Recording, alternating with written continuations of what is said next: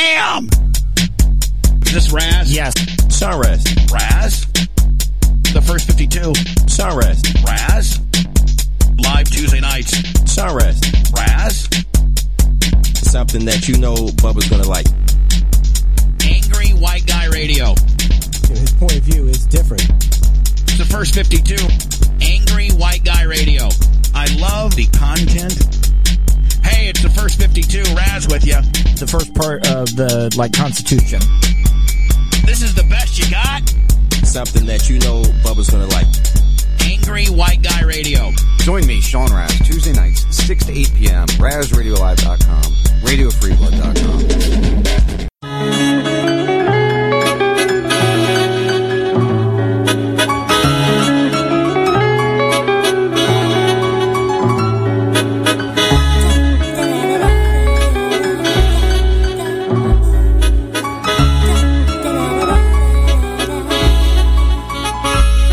It was a calm, cool night in the streets where things are gritty in the lounge on the east side of town in New York City. Where the rich show face in the air is something sleazy. Suit and ties get away from their wives, the women easy. An upscale atmosphere with some wallow, consumed by material life inside the hollow. Like the chick at the bar smoking on a cigar quick. Her heart pumps fast, her stare as sharp as guitar picks. She sees a man with another skirt, the type to triple her net worth for making your neck jerk.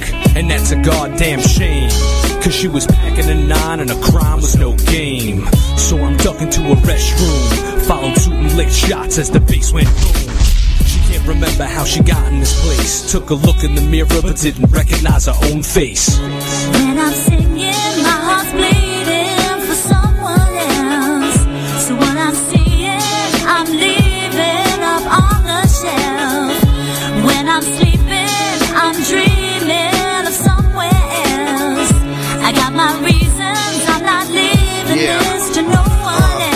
was a dark night, more like love at first sight.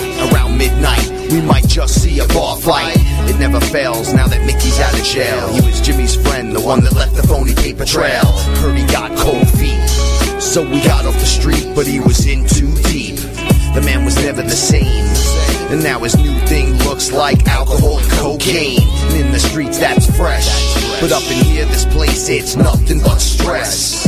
Can a man be changed? In an insane world, the crazy man becomes king. Or is it just this place that's known to steal your soul? I hope you brought your suitcase. Or was it just too late to go back in time before his chick blue face? When I'm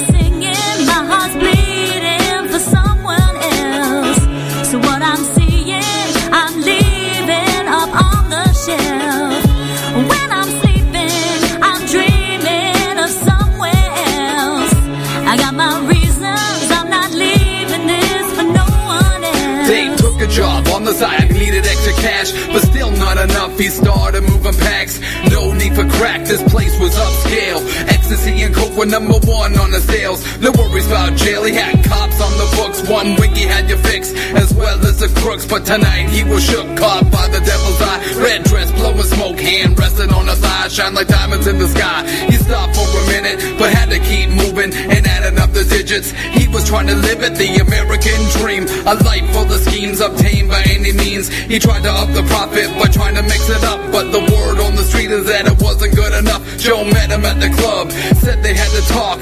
Just come with me and let's take a little walk. When I'm singing, my heart's bleeding for someone else. So what I'm seeing,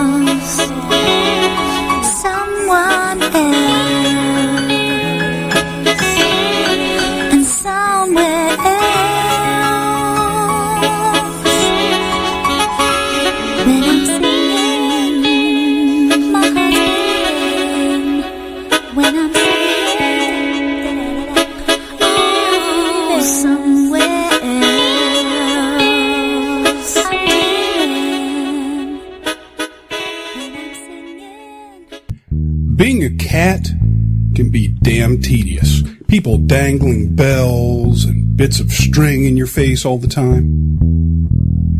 Just be a dog. Run around, catch frisbees, pee on a fire hydrant. Life's more rewarding, and you get access to lots of treats. Catch Salty Talk Mondays and Wednesdays, and every Friday for Salty's weekend warm up, 4 p.m. Eastern Time. Add a little salt to your life and be more dog.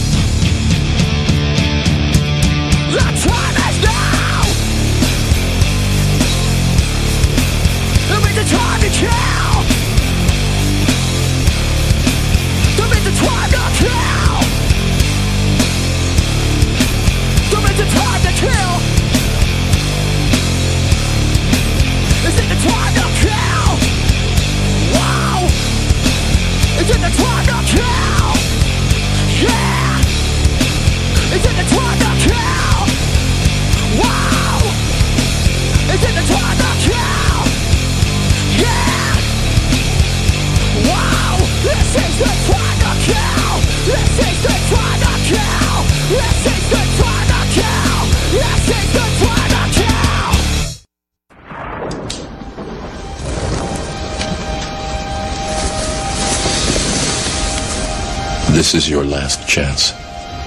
After this, there is no turning back. You take the blue pill, the story ends. You wake up in your bed and believe whatever you want to believe. You take the red pill, you stay in Wonderland, and I show you how deep the rabbit hole goes.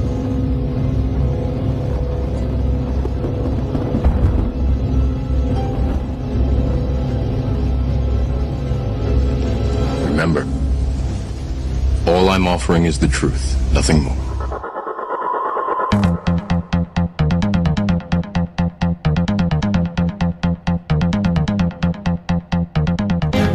Well, if you're here, I know you've taken that pill.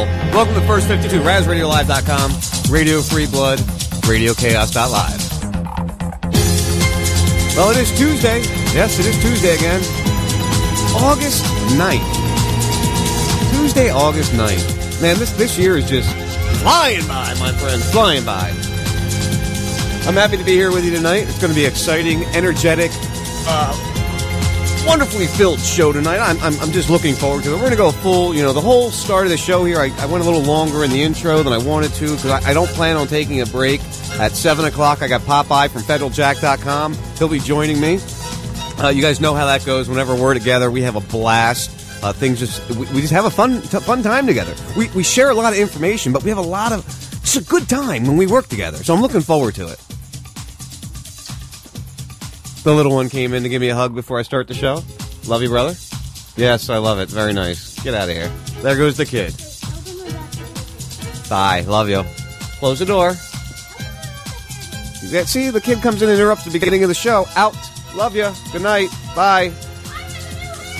All right, guys. Now we'll move on to other things. Now, I've been interrupted in the beginning, but that's okay. That's what happens when you have kids. He's got a, a, a funky hairdo that's driving me nuts to see. He's got these stupid buns all over the place. I don't know why this is coming up, why this is happening. My son will not turn out a millennium. I promise you that. That will not be happening in my household at all. so, as I was saying, uh, I, I've got a lot of things I want to cover in the first hour. Popeye will be joining me in the second hour. And, and like I said, it's always a good time when him and I are together. Uh, it just, we can go forever. I mean, we don't, sometimes we don't even want to stop. So that's that's what we have lined up so far this evening. It's going to be a blast. It's going to be a lot of fun. I'm glad to be back. I apologize. Uh, last week, just my boss was on vacation, and I, I just I couldn't do it. I was just so busy. Uh, everything had me all tied up and running around, and I just didn't get back in time to to really be able to set up a good show for you. So that's why I wasn't here last week. Next week I will be on vacation, but I am going to be doing my show. I am going to be here for you. I've uh, I'm waiting for final confirmation, but we'll be bringing Ericson Harrell uh, Harrelson back on. Uh, those of you who don't know who he is, he's a North Miami police officer. He was arrested a few years ago for refusing to remove his Guy Fawkes mask. He is a, a great uh, individual standing up for liberty and freedom. Uh, he is a police officer, an active duty police officer that speaks the things that we speak. And that really, it's hard to find that. You know, that's not something you normally find. Somebody who's going to stand up and speak the truth. You know, especially in in a position of power. I mean, what's the chances of that happening? Somebody in the position of power standing up and speaking for us? So I, I'm looking forward to uh, to having him next week. So just giving you a little idea of what's going on. I got some noise that I'm hearing. I, I can't find it. I'm just looking for it. I'm looking for. Oh, there it is. I found it. Oh, I found it. This should be interesting. Uh, as we get into some of this audio I've got pulled up of what's going on. One thing I want to bring up and, and discuss right from the beat, and, and again, next week we're really going to get into a lot of law enforcement discussion, a lot of discussion of, of, of what's going on out there, what they're doing, what, what, what they're hearing. You know, we're going to get it from that perspective of, of how they're being told to worry and be scared. That perspective will be with us next week. But I want to, I want to lend my thoughts and my ideas behind what I'm seeing going on in this world right now. It's just, it's completely out of control. Uh, the way people are behaving, the way people are acting out there. I mean, it's completely unacceptable. We can't have individuals poisoning or drugging or putting glass in, doing anything to, to police officers' foods, their drinks. Listen, I am all for police accountability. I saw uh, uh, um, who was it? Danny Ponzelli put out a a meme today, and and, I agree with it a little bit. It, was kind of funny because it, it's the direction I was looking to go to a degree. I won't I won't necessarily scream racism.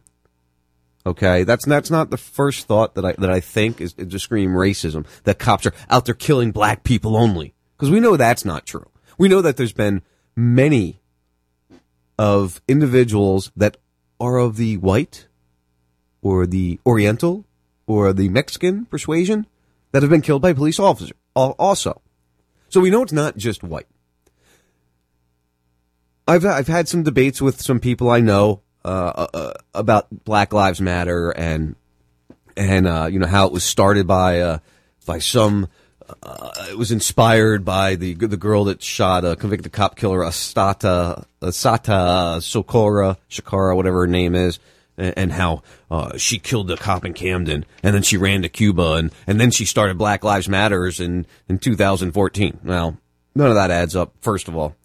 And, and COINTELPRO is, is, is at work very hard in our world right now, in many different angles.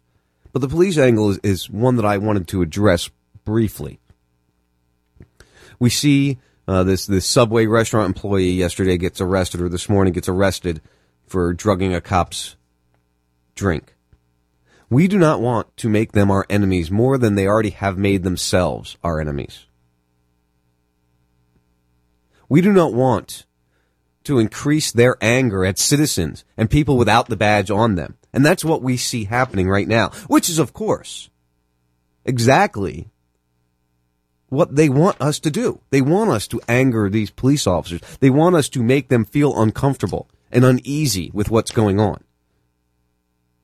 That's what they want. And when I say they, of course, the elite, the rocket rock, you know, whoever, whoever you want to say they are. All right. There's a long list of who they could be. But they, I think, pretty much explains it. And they're getting just what they want. And the reason I bring that up is because if you look to prior, look to prior BLM days, we had great organizations out there.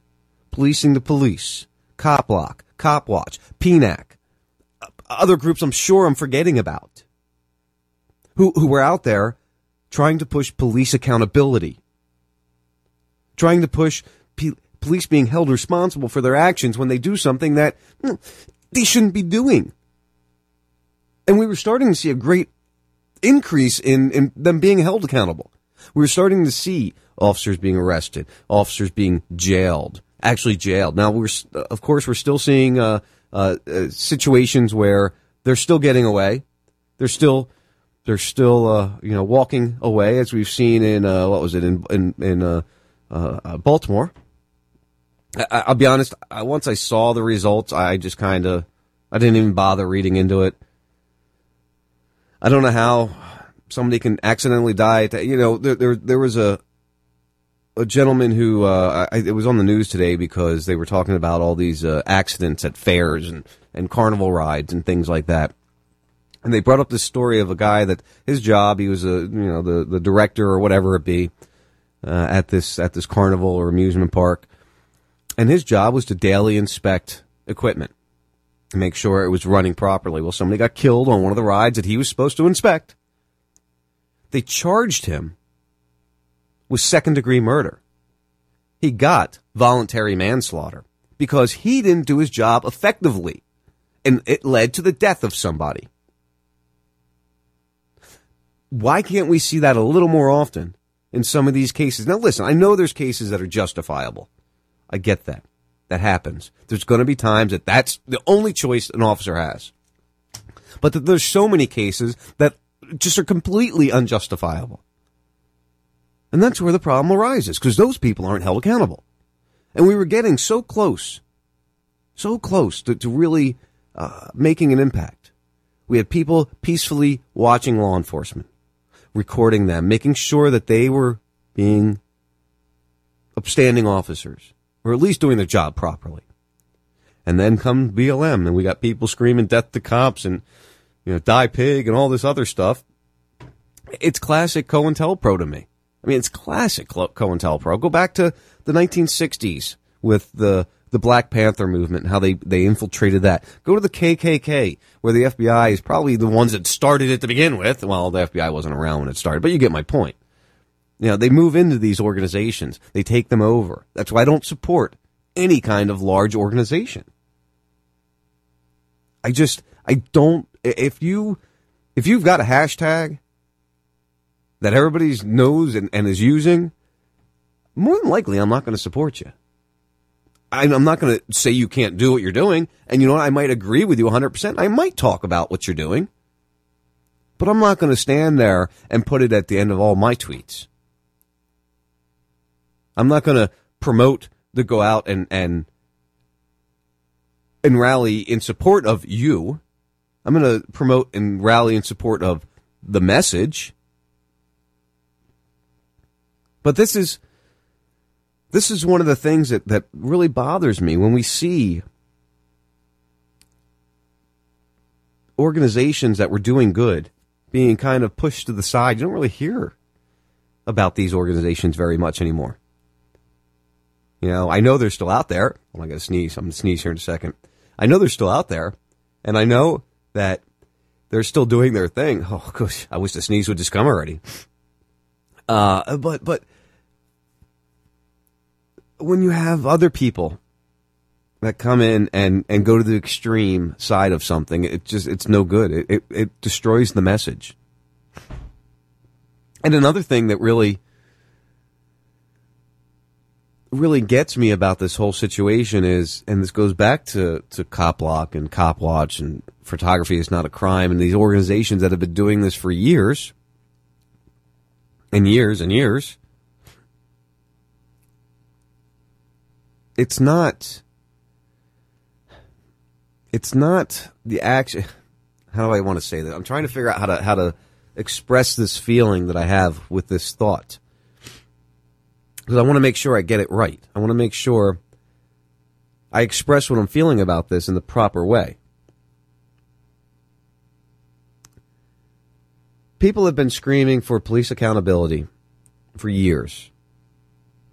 You know, you got the, the um, what's his face, Kelly, the the white homeless guy that was beat to death. His father was a cop. I got to tighten up all my screws on my on my arm here. And uh, they beat him to death and accountability was screamed for. Of course, nothing came of it. You got the, the cops that shot the guy on the platform. I think that cop actually got put away for two or three years, maybe, for shooting a guy in the back. The citizens of this country, even though there are bad people, there are people that do crimes on both sides they did not cause what we're seeing now, the backlash that we're seeing now. I brought up the uh, memorial page for law enforcement, and I guess we're looking at an 80% increase in shootings of law enforcement officers. Everything else is down. So if we didn't have this this spike in shootings based on the actions of officers, yes, I am saying based on the actions of officers when when the when the environment is so touchy, you can't not be the best that you can be. No, that didn't make sense, did it? The environment we're sitting in now is the ignoring. It was caused by the ignoring of the screaming of people for years. This is not our fault. This is not the citizens' fault that people are so angry that they're going out and poisoning cops or, or drugging cops or putting glass in their food or shooting cops. It is not our fault that that has happened. That is happening because of the actions of law enforcement and the inability to hold people accountable when they need to be held accountable. It, it is the inability to pull these officers aside and say, hey, we need to work on this training. I don't want to see cops get killed anymore. I don't want to see citizens get killed anymore. Now, if you if you're gonna put yourself in a position where you leave no choice, then then that's what you're gonna do, and, and damn it, you deserve it. and I would not hold an officer accountable for doing something that they had to do. If you leave them no other choice. But it's the incidences that are controllable, that are correctable, that shouldn't be allowed to happen, that cause this to get to where we're at. And they've got they've got the divide and conquer going, and that's what we'll get in with Ericson uh, if he joins me next week. How that's happening, because he even stated in a, in a post of his today, or maybe it was in the messaging we were sharing, that that they get so many bolos. Be on the lookouts. Watch out for this. We see the the stories of of threats of of fear to police officers. Nobody should live in fear. Nobody should worry. Even even somebody whose job is to go out there and deal with criminals, they shouldn't be in fear of, of somebody that's not the criminal they're looking for coming up to them. Just as well as we should not be in fear of the not the criminal we're looking for, the police officers coming up and harming us. I don't know. I just I, I wish I wish we could find a uniting front, a way to a way to stop this this idiocy that we're seeing. And I've got stories up here. I'm going to bring up. I'm going to play some audio for you, just proving my point. Matter of fact, I need to sneeze, and let's check one out. Some scary moments for a Riverside County Sheriff's deputy after he came face to face with a pit bull and then accidentally shot himself. Investigators say that he fired in self-defense, but we're getting a different story from the dog's owner. NBC4's Tony Shin is live in Riverside now with video you'll only see on 4. Tony? And Chuck, this all happened inside this yard you see behind me. This is where witnesses say a sheriff's deputy pulled out his gun when he saw that pit bull approach him. We arrived at the scene just as paramedics were loading the injured Riverside County Sheriff's deputy into an awaiting ambulance. Neighbors say it all began at about 2 this afternoon when they heard gunfire coming from Eucalyptus Avenue. We live at the corner right here, and we heard just a gunshot um, go off. It was like one. I came outside and I saw all the cops and the ambulance and the firefighters. The deputy works in the court services department, and neighbors say he was serving an eviction notice at this converted apartment home when he was approached by this pit bull after entering a fenced in yard. large pit bull breed dog attacked the deputy. Uh, in defense of himself, he shot or fired one round at the dog and inadvertently struck himself in the leg. Jorge Rodriguez owns the dog, which is named Precious. He says his pit bull didn't attack. She was only barking as she approached the deputy. The officer got scared and unfortunately pulled his gun and he shot himself. He was in pain, man. I feel sorry for the officer. In our video, you can see the deputy is conscious and sitting up with a medical wrap around his right knee. We also saw him arriving at Riverside Community Hospital, where he was taken into the emergency room. Investigators say his injuries aren't life threatening. My dog's fine. He's going to be okay. And, you know, get to move on to another day. Well, as you can see, Precious was not taken away by Animal Services, Rodriguez says, because it's because his dog was not running loose, so his dog was not illegal, illegally running loose on the street. That's the latest from here, reporting live in Riverside. I'm Tony Shin, NBC4 News. I just found I found that amusing when I read it. You know, again, this is and it wasn't a full blown officer; it was a court officer. But how, how can how can you you come into somebody's yard and we see this so often? You know, people illegally coming into your yard and then shooting your dog. It's always a mistake. Uh, I don't know if you remember the one the, the, the girl had her car parked in the driveway, and uh, the cop figured, oh, let me be a nice guy. I'm going to go up and knock on the door and tell them their doors open, their car doors open, and that's not a good idea to do because it could get stolen. Nothing probably would have happened that day if that cop didn't knock on the door, but he ended up shooting and killing the dog in front of the children. It just happens. That's one of the ones that drives me the most nuts. I mean, if you're so scared of a dog with all that shit that you got on, knowing you're you're going to be covered if if something happens, knowing that this dog's not going to tear you apart. I mean, come on. Don't be such a pussy. And they, they shoot little dogs, tiny, tiny little dogs. Don't be such a pussy. No need to be such a pussy.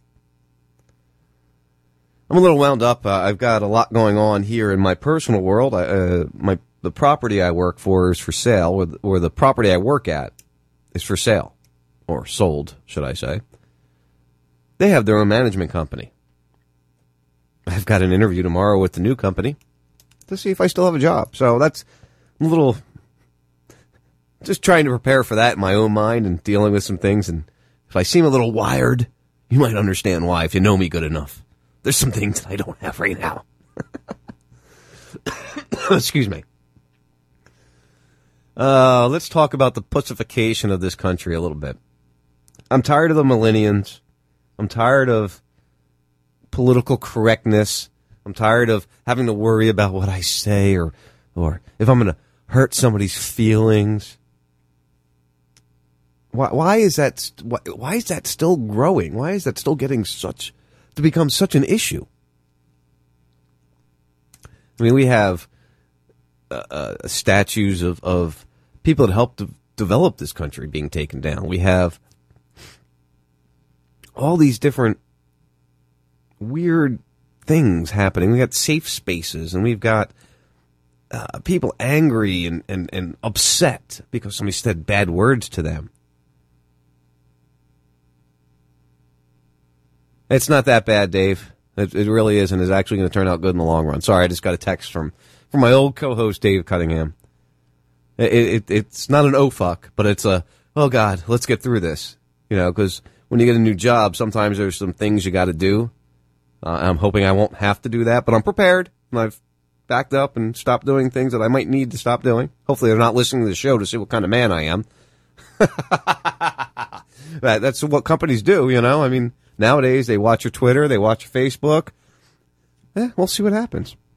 Anyway, I'm tired of the pussification of this country. I'm tired of of everybody worried about hurting everybody's feelings. You know what? Your your feelings are going to get hurt in your life. Something you see is going to bother you. It's going to happen. It's just uh, part of being alive. It's part of having emotions. We all have emotions. We all have things we worry about. We all have things that are going to bother us. But guess what? You deal with it, my friend. A public college in Wisconsin is moving two historic paintings out of the public eye after the school's diversity leadership team warned they could be psychologically devastating for American Indian students. Diversity leadership team. Since 1936, two large murals portraying early Wisconsin history have dominated the common area at the University of Wisconsin Stout. One mural shows French fur traders and American Indians traveling down the Red Cedar River by canoe, while another portrays a wooden fort constructed by the French. Neither painting shows any violence. But now, after 80 years, the murals are abruptly being given the heave-ho after concerns were raised that the paintings are offensive. UW Stout's diversity leadership team complained about the murals to Meyer, arguing their presence helped to perpetuate racial stereotypes. Racial stereotypes. Well, wait a second. Uh, American Indians did all those things. Yes, the the white man coming to America, you know, wiped them out almost. You know, almost completely wiped them out. I get that, but but those are positive things. You know, based on what I just heard there, those are positive things that American Indians were involved with before the the white man decided to, to murder them all. That's my take on it, at least. I think we did horrible. We did no worse or no less of a bad thing than what Israel is doing to Palestine or has done to that whole region. I don't know if you've noticed, uh, and I tweeted this out earlier today, but if you Google Palestine on Google Maps, you may not find it anymore. Or, or don't even Google it. I mean, most of you should be intelligent enough to know to where it is in that region. Just, just zoom into that region.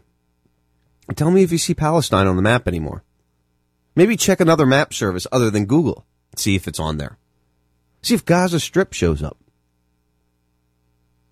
See if any of that is still there. Because I can tell you what, I sent out pictures today. It's not.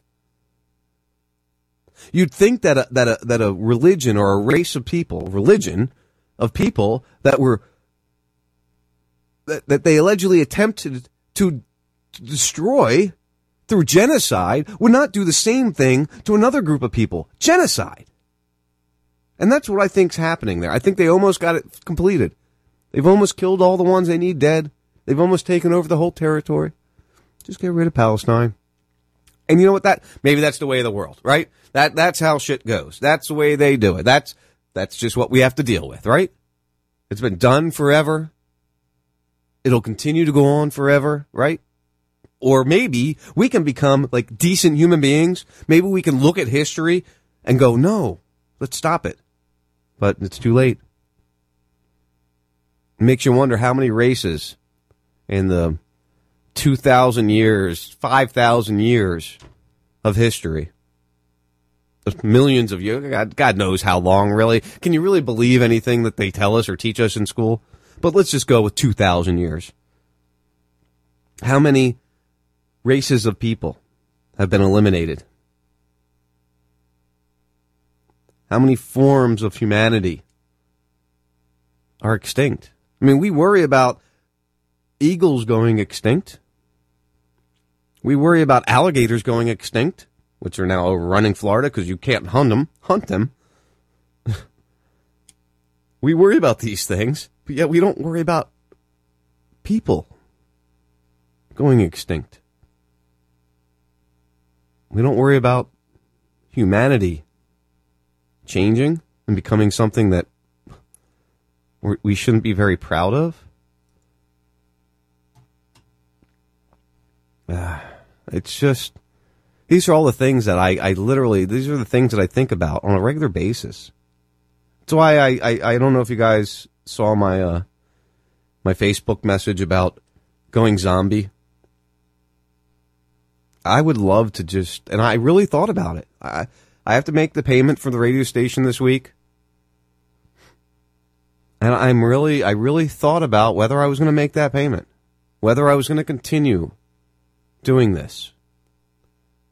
And for my people that are on my station, I'm making the payment. You will still have a, a outlet and a source. But I thought about maybe not doing it anymore. I thought about maybe just shutting it off, paying attention, not not sharing it, not talking about it, just paying attention so I, I was protecting my family. Can't do that though. I don't know. You know, a lot of people gave me great advi- advice. John, John Riley, one of a, a great listener that, that listens to me and all kinds of outlet uh, of, of shows. I've known him. I've met the guy. He hung out at Razfest with us two years ago. He's a good guy. He gave me some great advice in his in his in his post, and I appreciate that. Everybody who reached out, everybody reached out, and I appreciate that. And I'm not going anywhere. I, I, I was just in a mood. I'll be honest with you. I'm not going anywhere. I couldn't not do this. I, I just couldn't not do it. I, I enjoy it. I, I actually enjoy it. it. It relieves me. When I don't do it, you know, like I said last week, I was super busy. It's the summertime. It's getting towards the end of the year. Um, vacations are, you know, that's why I'm taking another vacation next week. I was on vacation two weeks, three weeks ago. I got to take the rest of my vacation time before the property sells then sure I get my my benefit of that.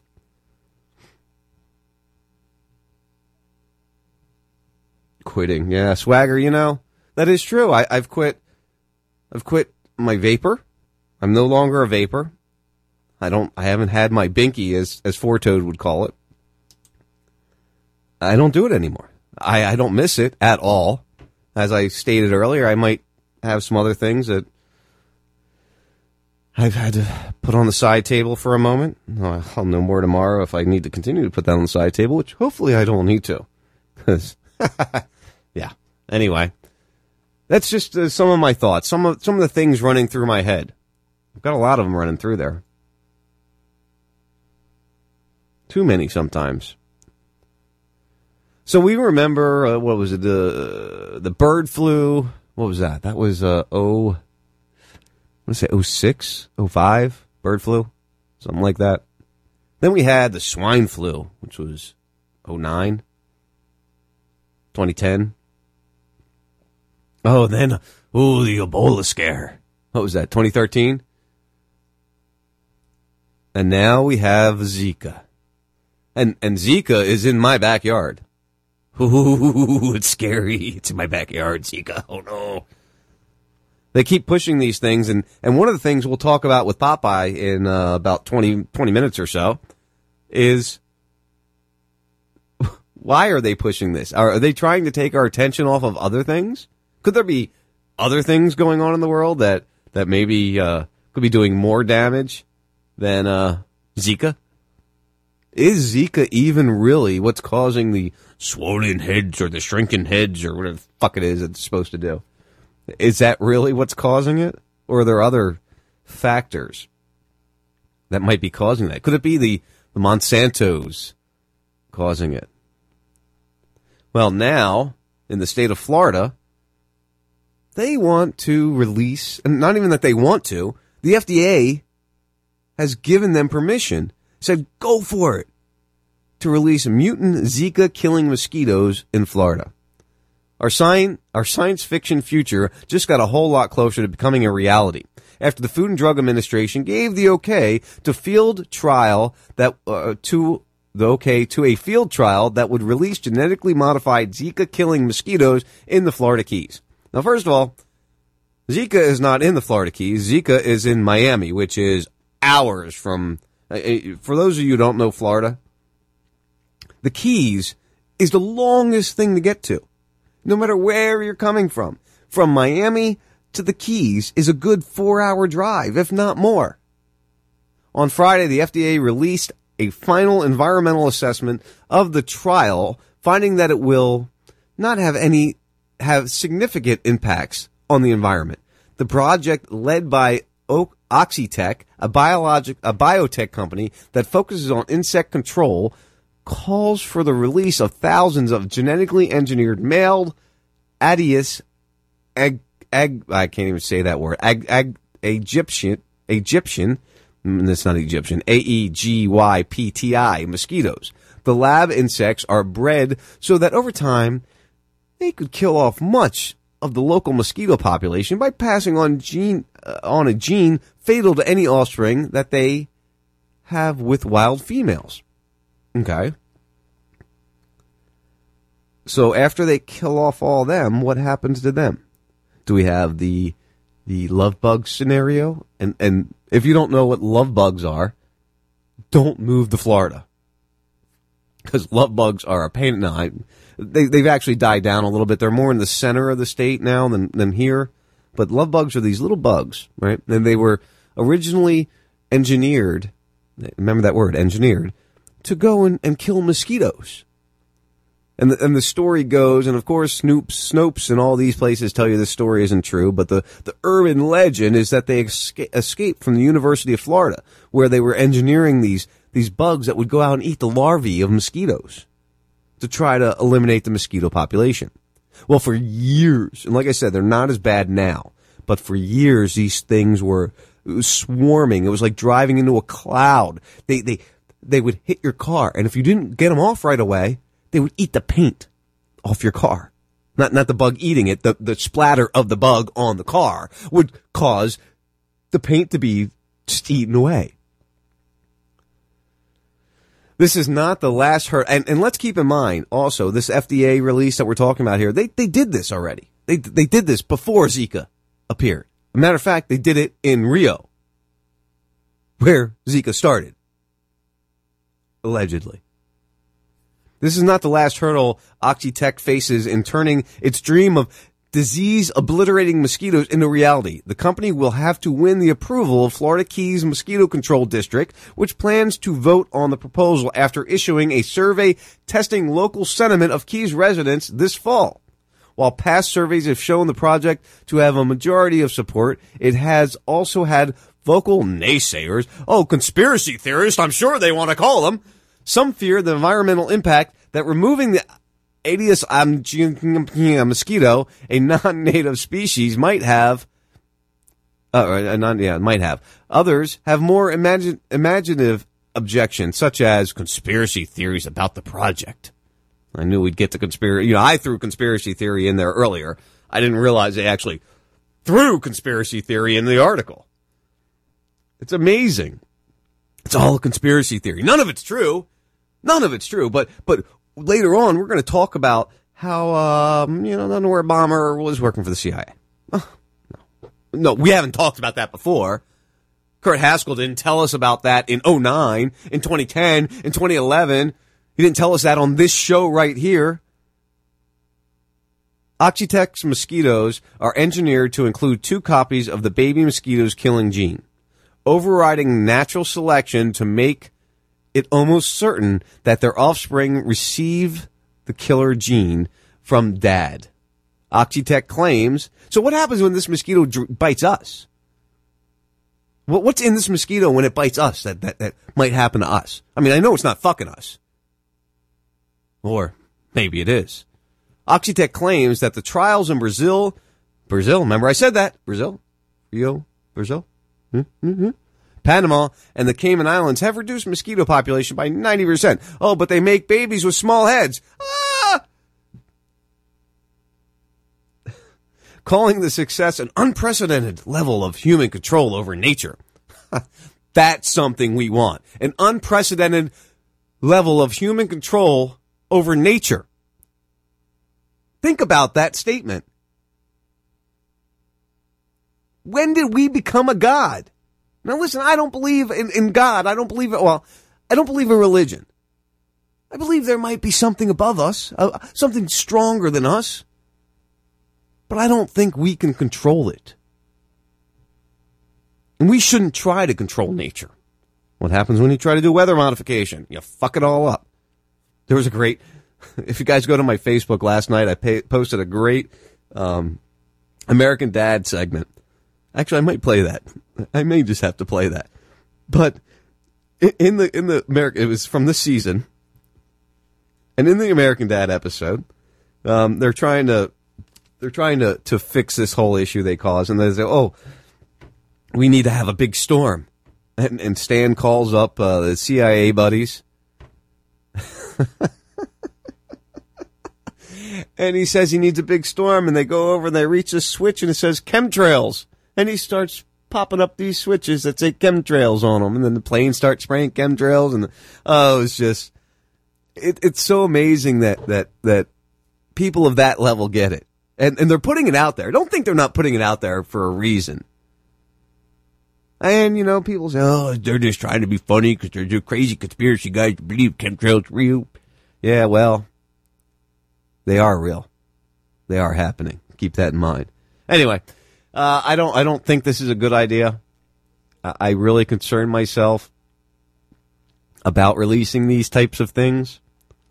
I, I always have. I don't. I don't think GMO organisms organisms is a good thing for us. I don't think they're going to lead to positive results. Uh, I don't really think they have so far. Now, listen, I know there's there's there's different kinds of uh, Uh, genetically modifying of things. When you splice a apple and a pear together, that's genetically modifying something. So be it. That doesn't really concern me. When you splice a apple and a insect gene to make it so that it maybe scares the insects away or whatever the reasoning be. I mean, I'm not a scientist, although I do know chemtrails are real.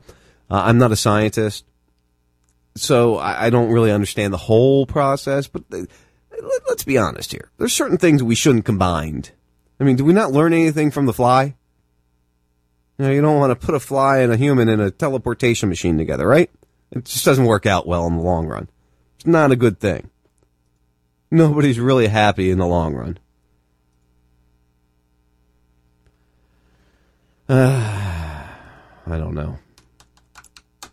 Ten minutes till Popeye. Everybody hold tight. Ten minutes till Popeye. I'm looking forward to talking with Popeye again. Uh, it's been a while since we've done a show together.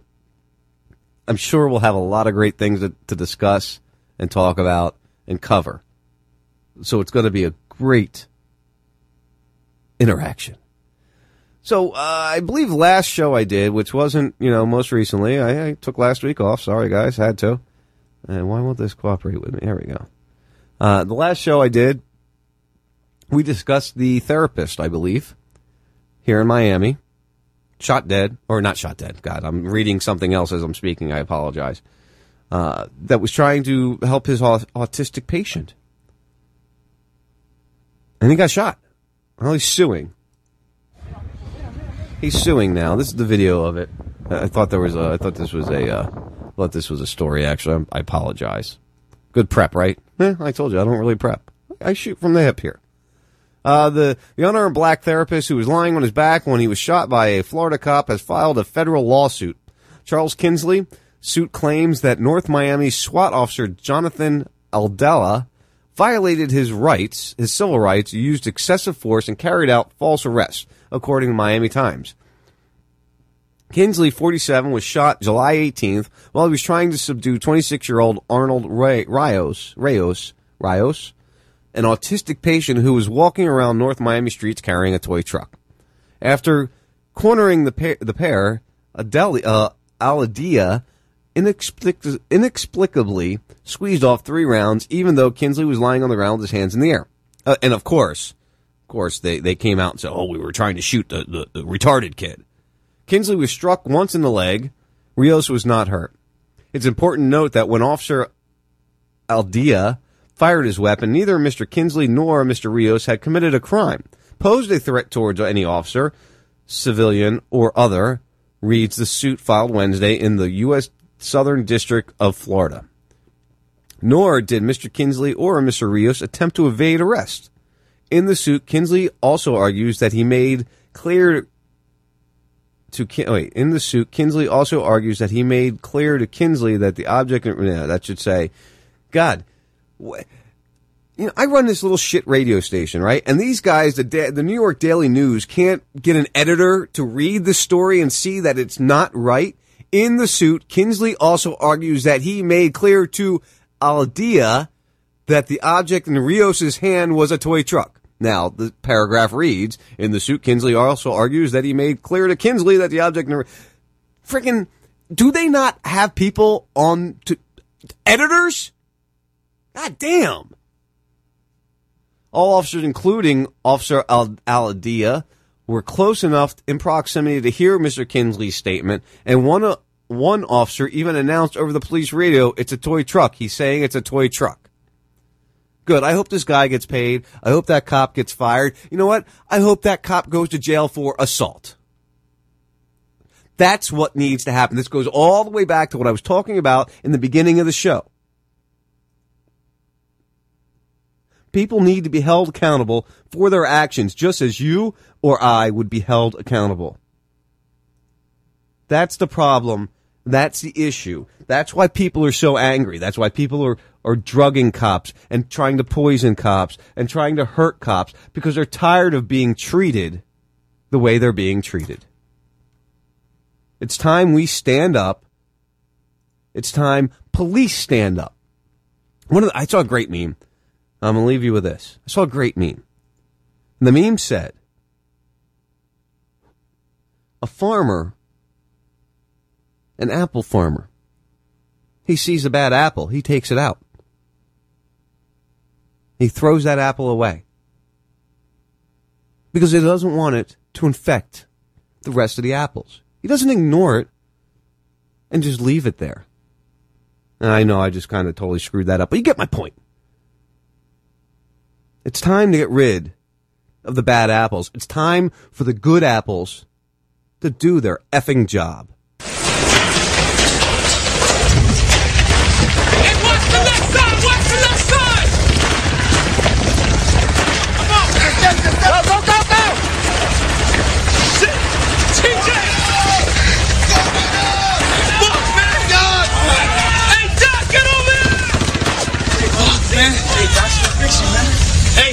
Hey, look at me. Stay with us. You're gonna be alright. Look at me.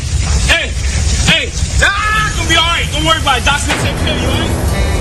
You're gonna be good.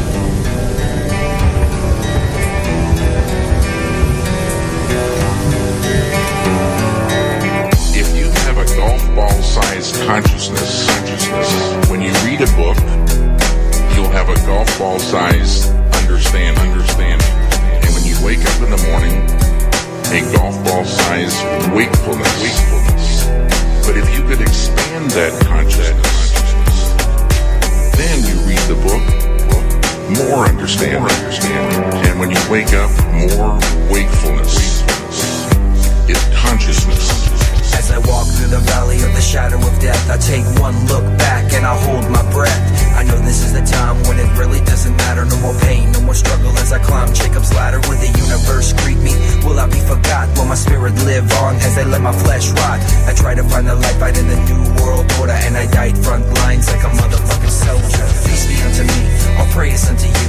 I hope one day that our children stand true and take pride in the fight for the red, white, and blue. Don't let us die in vain, revolution's overdue. We do it for the youth, they do it for the power. We fight for our republic, so we'll never run and cower. As long as we're united, we're never overpowered. All that really matters how we live our final hour.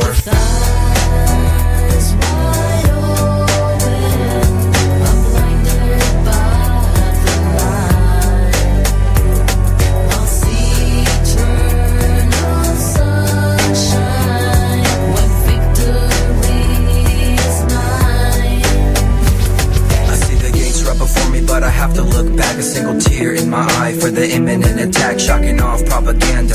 Act but don't react. The clouds wrap around me, drown me in pitch black. Now I'm really at the point where nothing really matters. Suddenly I find myself in a field of white matter with the sun shining bright. I'm greeted by the light. I lay my guns down, not a single need to fight. I'm still a bit confused. Why can't I let it go? I did my time like a man till the end of the show. I'm losing control. My desire to know the things I left behind and the stories I'm told. I try to forget, but it's burning my soul. I feel the sunlight fading and it's cold as snow. Am I in heaven or hell? Only God truly knows. The only thing that matters, what you reap is what you sow. What you reap is what you sow.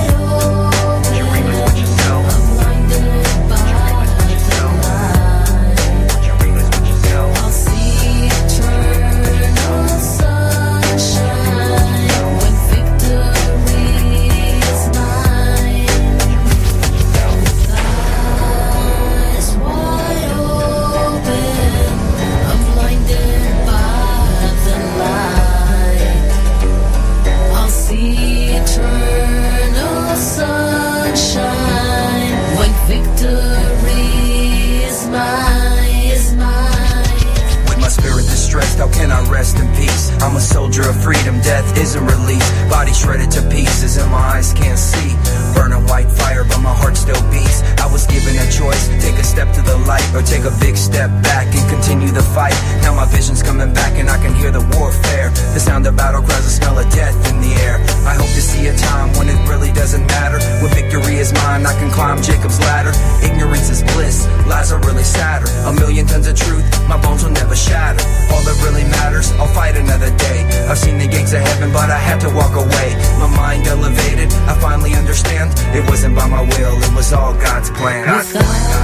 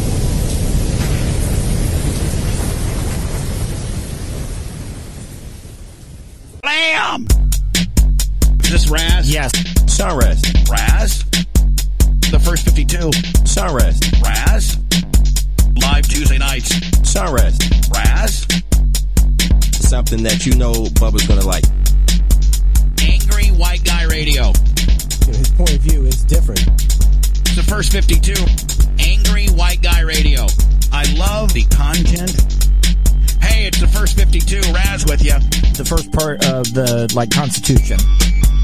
This is the best you got. Something that you know Bubba's gonna like.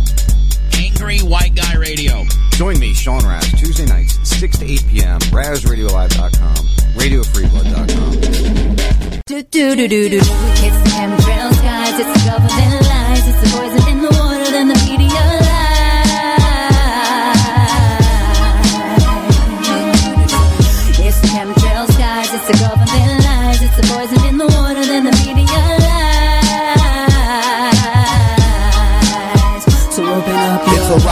chemicals. They got ya. This tyranny is medical.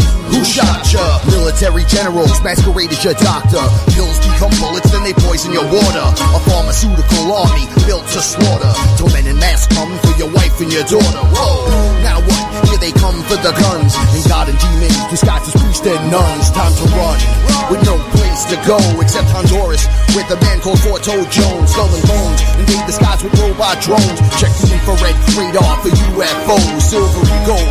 Behold, the weather's controlled by genetically modified hybrid clones. Built in bunkers with subjects under mind control. Injected and observed in the combat zone. Now come on. It's the chemtrails, guys. It's the government lies. Poison in. Then the.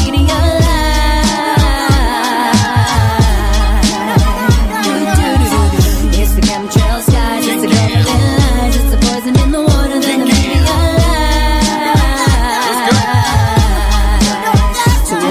It's the rise of the chemicals known genitals. Experiments with elements funded by these criminals that to color miracles. Scientific warfare, untested medicine, leaving cats in wheelchairs. I have no doubt that they're spraying in the sky, your while you're sorting through these lies. Puffing off formaldehyde when you light a smoke flow. Ride in your water steroids in your yoke. It's an ongoing joke. Government control. They're laughing at our ass, but we're left out in the cold. A billion dollar industry perception that is sold.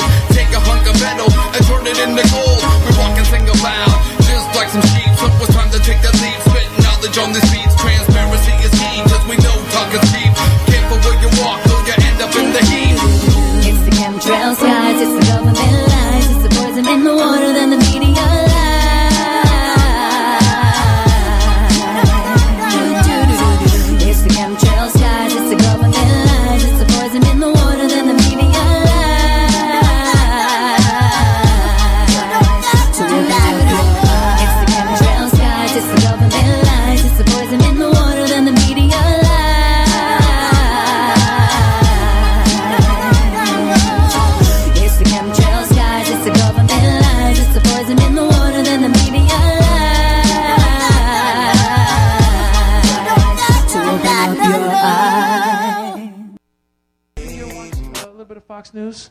Oh my God, you watch? Oh my God, do you get scared when you watch it? Yeah. It's based on fear. It's all based like I watch it from time to time to see what the other side is thinking a little bit. You you know what I'm saying? I want to like like, and then once you watch it a little bit, you start like doubting the people around you. I'm like, maybe my cousin Mahmoud is up to some shit. You might be right about that. I think Julio's trying to take my job too. Got to get rid of these Mexicans and Muslims. What the hell? You start watching enough Fox News, you think the world is out to get you. You think the Mexicans are here to take our jobs and the Muslims are to kill us. I'm to get eaten by a shark. I might get eaten by a Mexican Muslim shark who's, who's got the v- Zika virus. His name is Barack or Hussein or Obama or some shit like that. It's fear. Even the Trump supporters, it's all fear. Trump is the, the craziest shit. Nobody thought, when Trump first started running, everybody thought it was a joke. Everybody was like, now everyone was like, ha ha ha.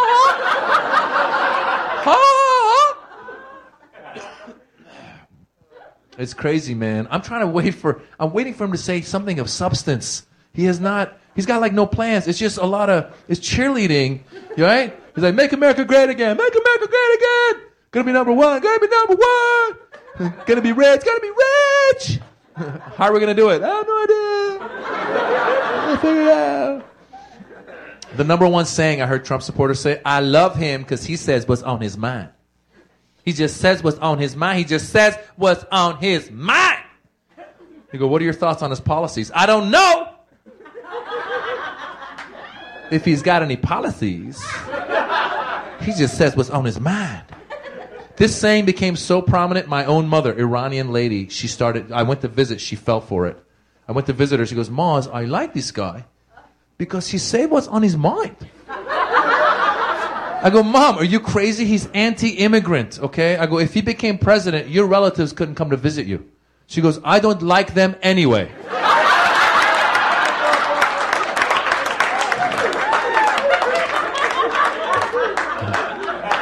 He say what's on his mind, so I don't have to say what's on my mind. Which is stop visiting me, you cheap bastards. Stay at the hotel one time, Baba. What am I, Holiday Inn? A lot of immigrants like Trump. It's crazy. I'm serious. A lot of immigrants get into this country and then they don't want any more of them coming in. It's true. I was in an Uber with an older Armenian guy. This guy barely spoke any English, but he loved Trump. He was trying to tell me what a great politician Trump is, but he kept saying what a great politic he is. The whole ride, Donald Trump, very good politic, number one politic, very good, number one, very good politic, number one, very good, number one, very good politic, very good, number one, very good, number one politic, very good, number one. Finally, I go, dude, he's anti-immigrant. You're an immigrant. He goes, yes, but I'm here. Very good politic. For me, good politic, huh? For my cousin, not very good politic. Very bad politic for me. Like sexy. Yeah, every day I think about you, like sexy. You used to call me on my. You used to, you used to. Hey guys, it's Popeye from FederalJack.com. You're listening to the first 52, where you can hear the inmates run the insane asylum. Late night when you need my love. Call me on my cell phone. All right, yeah, yeah, yeah. I totally screwed up that little transition there. My bad. I'm sorry. Welcome back to the first 52, RazRadioLive.com, Radio Free Blood, Radio RadioChaos.live. That's where we are at. That's where you can find us. If you want to go to uh, uh, Radio Free Blood, the Mixlr, mixlr.com forward slash Radio Free Blood. We got a chat room over there. You'll be able to hear the show. You'll be able to chat with whoever's over there doing their little thing. I don't know. I I kind of screwed myself up because I was talking to Popeye during the during the break there, and I didn't have myself set up. So I just I screwed it up. That's the way it happens. You know, sometimes you get so preoccupied with what's going on, you just forget how to do it right. Anyway, as I've been promising you guys, we got Popeye from FederalJack.com, down the rabbit hole from Truth Frequency Radio. How you doing, brother? Hola. Hola. Sean. It's been such a crazy, crazy evening. You know, we were chatting back and forth, and I didn't even have myself set for the for the break. I didn't mean to derail you, dude. it's all right. It happens. first first two minutes on the on the show off air, and I distract you enough to the point where you forget to get your your shit set up. It's cool. Hey, you know how it goes down. Live Uh, radio, ladies and gentlemen. That's what makes radio. it so much fun. Is it? It is live. And Popeye, we haven't talked in a few months. I think the last time we did a show together, uh, we did two hours on my show and then like two hours on your show, if I'm not mistaken. Yes, we did a. Uh, we we actually yeah, we did. It was a long night. two hours. Yeah, we did. We did. We did like four hours of solid radio, which I still haven't even put up on YouTube. I'm still trying to get caught up on my YouTube archives. See, that's neat that you YouTube archive it because I just you know I put my stuff up on my website and which then goes to iTunes and I don't really even promote it. I don't. I, I probably should start using YouTube a little bit more. Dude, I have some shows that I I've thrown up there, and you know, like stuff going back to the beginning of when I first started doing radio. And when I up, I you know I uploaded them, just uploaded them and left them there. And I've gone back and I've found some of my episodes have like the older shows I've done from five years ago have seven, eight, ten thousand views, and I'm like, wait, what? yeah, no clue they were even getting watched or listened to. I didn't even know people were listening to those older shows, so that's good. it is nice when you go back and look at your archives and, and you see that your older stuff has grown. Uh, you know, I don't, I obviously don't even get close to that kind of numbers, but it is nice to see when you go back and you're looking at it and you go, oh, wow, look at there's, for me, it's like, oh, look at, they, I got 200 listens on that replay. Great. That's awesome. You know? Uh, so Popeye, we haven't talked in a while. What's new with you? What's, uh, what's been going on in life? Life going okay? I know you were, your, uh, your girl there was having some issues. Everything going okay? Mm, It's pretty much uh, the same. Copacetic. Yeah, we're we've we've just found an even keel. We're we're we're making our way through. She's a Radchick is a tough cookie, so Yeah. she's an extraordinary woman. So she'll she'll get through this like she does everything else, like a boss. Oh, good. That's good to hear. Um, I- it's it's it's horrible when you think about people, and, and you know you've had you've had a rough time. You know between your own health issues, uh, you know, you, your wife, and now you got another woman that you're really close with that's got issues. It's it's hard when those things keep happening to you constantly. Well, I like to think that the universe doesn't give you more than you could handle. Mm-hmm. And I know sometimes uh, things seem really crappy, but I can see the light at the end of the tunnel. And uh, I wouldn't trade. I wouldn't trade my current position, and I wouldn't trade Radchick for anything in the world.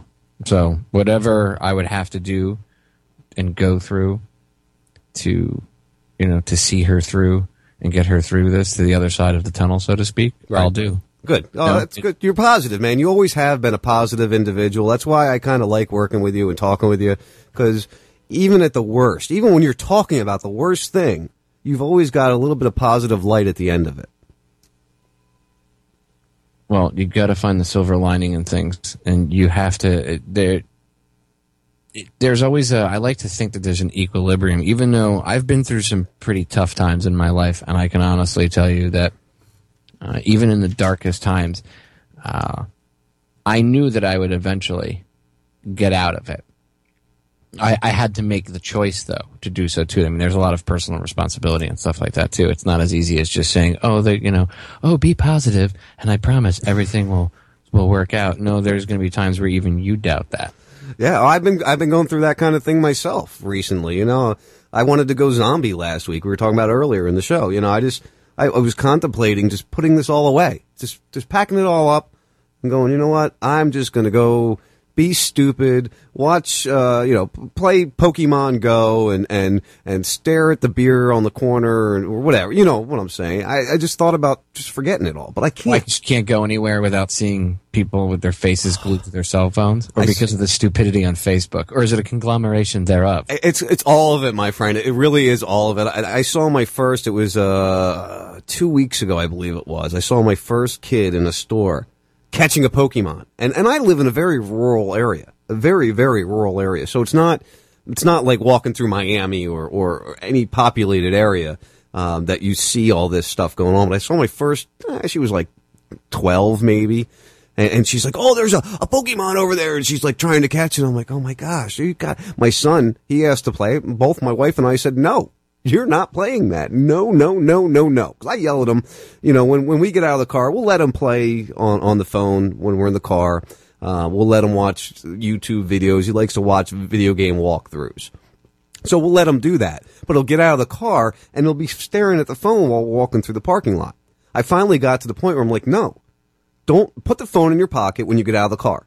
If if you're sitting in the stroller or, or in a, in a, in a uh, grocery cart or something, you can watch it then. But if you're walking around, you're not going to be staring at that thing.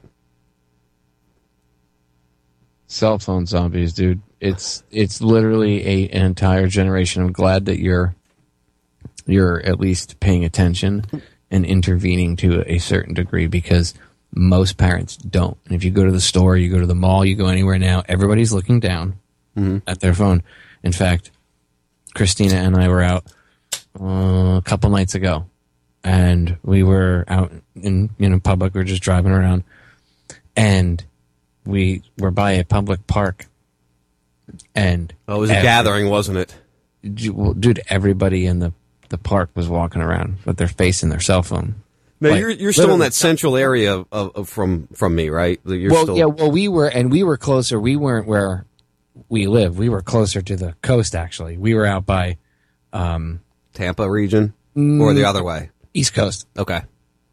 We were just we we were driving around. We were out by um, uh, Cape Canaveral. Okay. All right. well, and people were walking around this park. We were, you know, we were we were stopped, and there happened to be a park where we were stopped, and we noticed that it was just everyone, and it wasn't like oh seven out of ten. It was ten out of ten people were looking at their cell. There wasn't one person that didn't have a phone in their hand and wasn't interacting with the other people around them uh, with their phone with without a phone in their hand. So they were either glued and not talking to the other people around them and everybody was just staring at their phones or they were if they were in a conversation with the other person they had their phone in their hand Still, as they were co- conversing, they were kind of sitting like you can see me in the video. They were like, "Oh, yeah, I, I, I one get." person was the one guy was very you know animated He- and i talk with my hands right? Like i'm actually i'm doing so right now as i speak to you.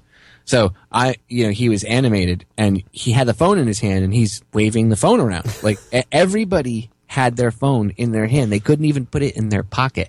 Like they couldn't there's this anxiety of separation from the phone. My my fake friends on instagram and facebook and twitter they'll they won't be at my my finger touch if I have it in my back pocket. I have to I have to have them right here in my hand. None of that is real. As much as I love all of my Facebook friends, as many cool people that I, I talk to, and I, I you, you do build friendships, you know, long distance and stuff like that, and that's awesome. Well, yeah, we wouldn't be friends if it wasn't for the internet. The Right. internet, exactly. Exactly. So the internet's cool. That's all well and good. Awesomeness, right? To the to the nth degree. But you have to understand that like Instagram and things uh, of the like, it's all fake.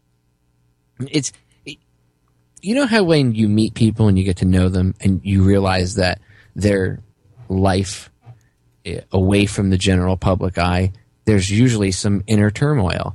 And you'll realize, wow, we do have a lot in common. Like, you know, and you'll, like, everybody's got a, you know, the old saying, everybody's got that screw up in the family or everybody's got one of those. The black sheep, in the, the one black Right. sheep in the family. Well, right, but everybody, it, it, it's it's even more than that because you know as well as I do that everybody is when they go out in the general public, they put on a face. yeah, oh, persona. You got to have that fake view. Right. Well, it's a it's it's pretend. You don't you don't walk out in the world telling the world your problems. You walk out in the world. You have a smile. You you know different. Maybe you know maybe you're grumpy. Whatever. The point is you have this outside, you know, in the general public persona. Most people, and then you know when you go home, you don't announce your family problems, all the you know things that could be screwed up, health issues. You know f- who's fighting with who, who hates who, whatever, whatever is friggin' There's there's two different things. There's always two different personas. You already do that in your regular everyday life, where you know that that's or, uh, you know already a thing. That, that's typical human nature. That kind of thing. Um, It's like duopoly. You live two lives. You live your family home life, and you live your public uh, Yes. uh, work life. Yes. Well, now if people can do that in their regular everyday life, think about how fake you could be with Instagram, because now that public persona is in the uh, social media sphere, so to speak. Well, and you see that, you know, Twitter, I think, was the first thing that really brought that to light because there's so much animosity into, or, or um, not animosity, um, um, uh, not being able to know who somebody is. What word am I thinking of here, Papa? I know you're smarter than me. Come on. Um, Anonymity. Anonymity. Thank you. See, I knew you'd get it for me. Just don't ask me to spell it, even though I used to spelling bees.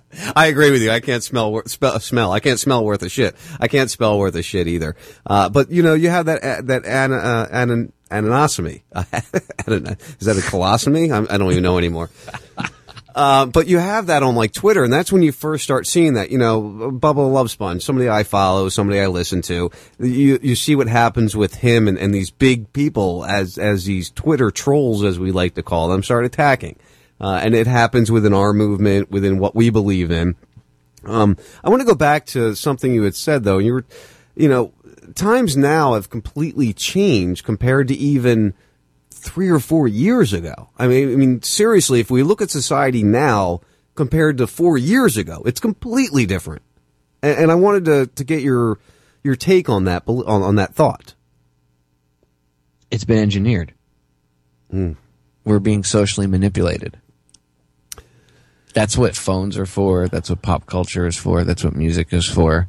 And it's happened very rapidly, really quickly. I- I'm glad that's what you said because that's kind of what I was thinking. And and if you go back to social engineering, yeah, exactly. And and when I got into this, you know, remember I'm only nine years, or I, I got into this in in '09 is when I really started paying attention, really got it. I I, I realized that Bush was not my savior uh, because I thought Bush was my savior at one point in time, and and I started paying attention, and and it's completely changed me. But it, it's it it almost seems like we went from nobody believing anything we talked about to more people believing it, but even more people stupid. Does that make sense? People have been dumbed down. We we literally live in idiocracy right now. Yeah, I, I would agree with that, and we see it a lot. The the total idiocracy of what's going on in the world. Well, I mean, we do listen to the the the news reports that come out when people are upset. Uh, it, it's ridiculous. It, it, the Olympics, people were somebody wrote an article and complained, and I don't know if it was on Twitter or whatever, wherever it originated from. But see, it all it starts, all it took was back in the day, the right agitators in the right place to start this kind of whininess and to push it. But it's easier now. It will, it, but it takes hold, and then eventually it, it it it becomes organic on its own. You don't need. You can still have agitators here or there to steer it, but it it takes its it takes on its own like a life of its own, becomes its own little monster. Right. I, I I see what you're saying, and you know I was talking earlier about uh, how in the '60s uh, the Black Panther movement was was infiltrated, and and uh, you had COINTELPRO moving in there, as we see now with with the BLM or any movement, even even the Truther movement. Uh, you saw I did the air quotes there. Uh, that's been infiltrated and and misguided and misdirected. Uh, you see idiots like Alex Jones, you know, what, what, the whole game we saw with the Republican National Convention with him and, and the Turks and all these people. And I don't, I know you're not tight with Alex, but I don't know if you're tight with the other guys. Uh, but, but it seems that everybody who you would believe in or trust in has flipped or changed. And, and, I don't get that because I don't feel I've changed at all over the past five years, six years of doing this or paying attention to it. And I, I'm obviously not making Alex Jones money, but what? Like that, uh, that leads me into kind of the election thing. I don't want to talk about elections. I don't, I don't discuss elections very often. I'll give you Um, my thoughts really quick on that whole Young Turks thing. Okay, go ahead. I some people say it's fake, whatever. I don't think it, I don't know if it was fake. I don't think it was fake because Cenk Uygur looked genuinely pissed off. Uh, but I, I, I, obviously I think Alex had pre-planned that. They had they had discussed it uh, either after they got up there or when they got there to do that. Uh, He had go- discussed it with them, or just No, he, with- he had discussed it with his crew. Oh, he- with his own crew. Okay. He, he- they that that wasn't. I don't. I don't believe that was a spontaneous thing because you hear McAdoo in the beginning of the video directing him as to where they are. So she had to have done some scout recon. Uh, you know, even like 15 minutes before, 10, 15 minutes before. So that by itself just goes to show you it really quote wasn't a spontaneous event. There had to have been a little bit of forethought, like, hey, you should go find the Young Turks, and we'll go, you know, we'll go just crash their show. Right. Now, if somebody had done that to Alex, he would probably be genuinely pissed off. But you Oh, he notice would how shit calm he was. What, are you kidding and me? Notice how he was laughing and smiling, and he kept like touching Cenk's head and touching him with his hand. That's very agent provocatorish. Yeah. Um, You know, people used to I- scream that about him years ago, and, and most people don't know this, but I found you. That's how I found you, was through when you interviewed with him. I think it was uh, uh, 2010, I believe it was. You were on his show. You were invited as a guest. He made you tell your real name. You know, I remember that interview like it was yesterday, because that's when I found you. That's when I became aware of you. So I, I sit down now and I, I watch Alex, and I don't watch him very often. It's only really when it's shoved in my face that I that I pay attention to him anymore. And it's it's disheartening. It hurts uh, to know that that everything I believe in now was all based on everything I learned from him. Yeah, but he's just it's you shouldn't let it dishearten you because he's kind of a sellout or he's totally sold out. Um, yeah, unfortunately, you shouldn't let it bother you that much. He's look at him like at that moment in time, he was like a doorway. He was a a key to a door that at the time Alex wasn't always a you know A sellout. sellout. there were there was a time when if you go back and you listen to his older documentaries and stuff. And, and he could have been, you know, I know Bill Cooper called him out, and I don't want to spend really a ton of time bashing Jones, but the point is, I, I think along the way he sold out. And if you, if he led you to where you're at now, and you're already a, a free thinker, and you're thinking on your own accord, you're, you're not really following anybody, you pay attention, but you think for yourself, well then, you shouldn't be mad at yourself because he was your doorway into this realm. And he was that for a lot of people. How he's acting now is not how he's a- how he acted back in the day. Uh, a good friend of mine who's a radio show host, Nathan Frazier, uh, put a post up on Facebook a couple weeks ago. He said 2010 Alex Jones would come and kick 2016 Alex Jones's ass. Yeah. And basically, that's correct. Well- Beca- and I, and I, I'm, I'm sure he, you know, he might have been. Uh, a lot of people say he was agent provocateur back then, but his antics have changed, and what he did to uh, the Young Turks, the way he was very calm, and you see how he was very cool and collected when he was speaking. That's agent provocateurish. That's he knew what he was doing. He went in there with the the idea of getting a rise out of him. He knew how to piss him off. The shock jock radio. It's like he, it's like the conspiracy world has turned into shock jock radio because you see it a lot, not just him. I see it in, in other uh, conspiracy, and I hate to call it that, but that's the easiest way to describe what we do. Uh, all the conspiracy radio guys, it seems like a lot of them have, have moved to that uh, Bubba the Love Sponge, Howard Stern type mentality. Well, unfortunately, that's the mentality of the general population right now. We go watch the movie Idiocracy again. I love that movie. Well, it. that's where we're at right now. Where where it, the intro says it all. You know, the smart people weren't procreating, and the people with the IQs of like seventy five were the ones that were having kids, and then they were all inbreeding and, and, kept breeding amongst themselves. So you know, lower and lower IQs, and uh, it it's kind of what's going on now. It, it's not all of it is breeding. A lot of it is um, vaccines and programming from the television, Fluoride culture. Yeah, the fluoride, the GMO food, Chemtrails, it's a although, combination you know, of things. It's not true, but, you know, chemtrails are there. well, propaganda is one of the biggest things. The media is the biggest thing. Here, let's get let's give an idea, Popeye, what we're talking about. As the 21st century began, human evolution was at a turning point. Natural selection, the process by which the strongest, the smartest, the fastest reproduced in greater numbers than the rest, a process which had once favored the noblest traits of man, now began to favor different traits. Most science fiction of the day predicted a future that was more civilized and more intelligent. But as time went on, things seemed to be heading in the opposite direction, a dumbing down. How did this happen? Evolution does not necessarily reward intelligence. With no natural predators to thin the herd, began to simply reward those who reproduced the most and left the intelligent to become an endangered species. Having kids is such an important decision. We're just waiting for the right time. It's not something you want to rush into, obviously. No way. Oh shit, I'm pregnant again! I got too many damn kids. Thought you was on the pill or some shit. Hell no! Must have been thinking of Brittany. Brittany! No, you. There's no way we can have a child now. Five years later. Not with the market the way it is, no. No, that just wouldn't make any sense. Come on, liar! He don't care about you. Yeah, well, there must be something he likes over here. Mean nothing to me, baby.